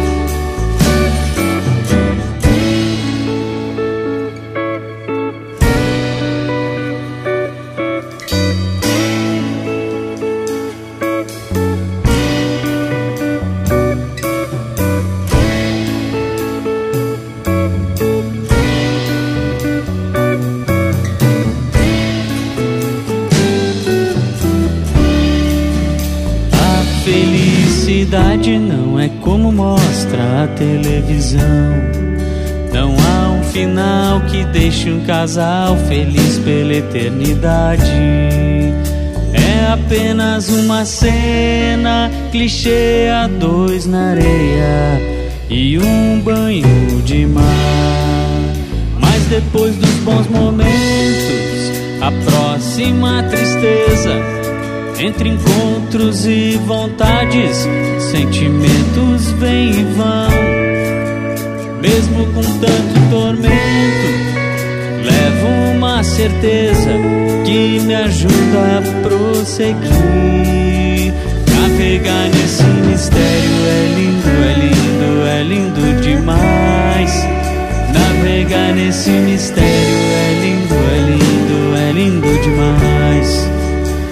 Navegar nesse mistério. É lindo, é lindo, é lindo demais. Navegar nesse mistério. É lindo, é lindo,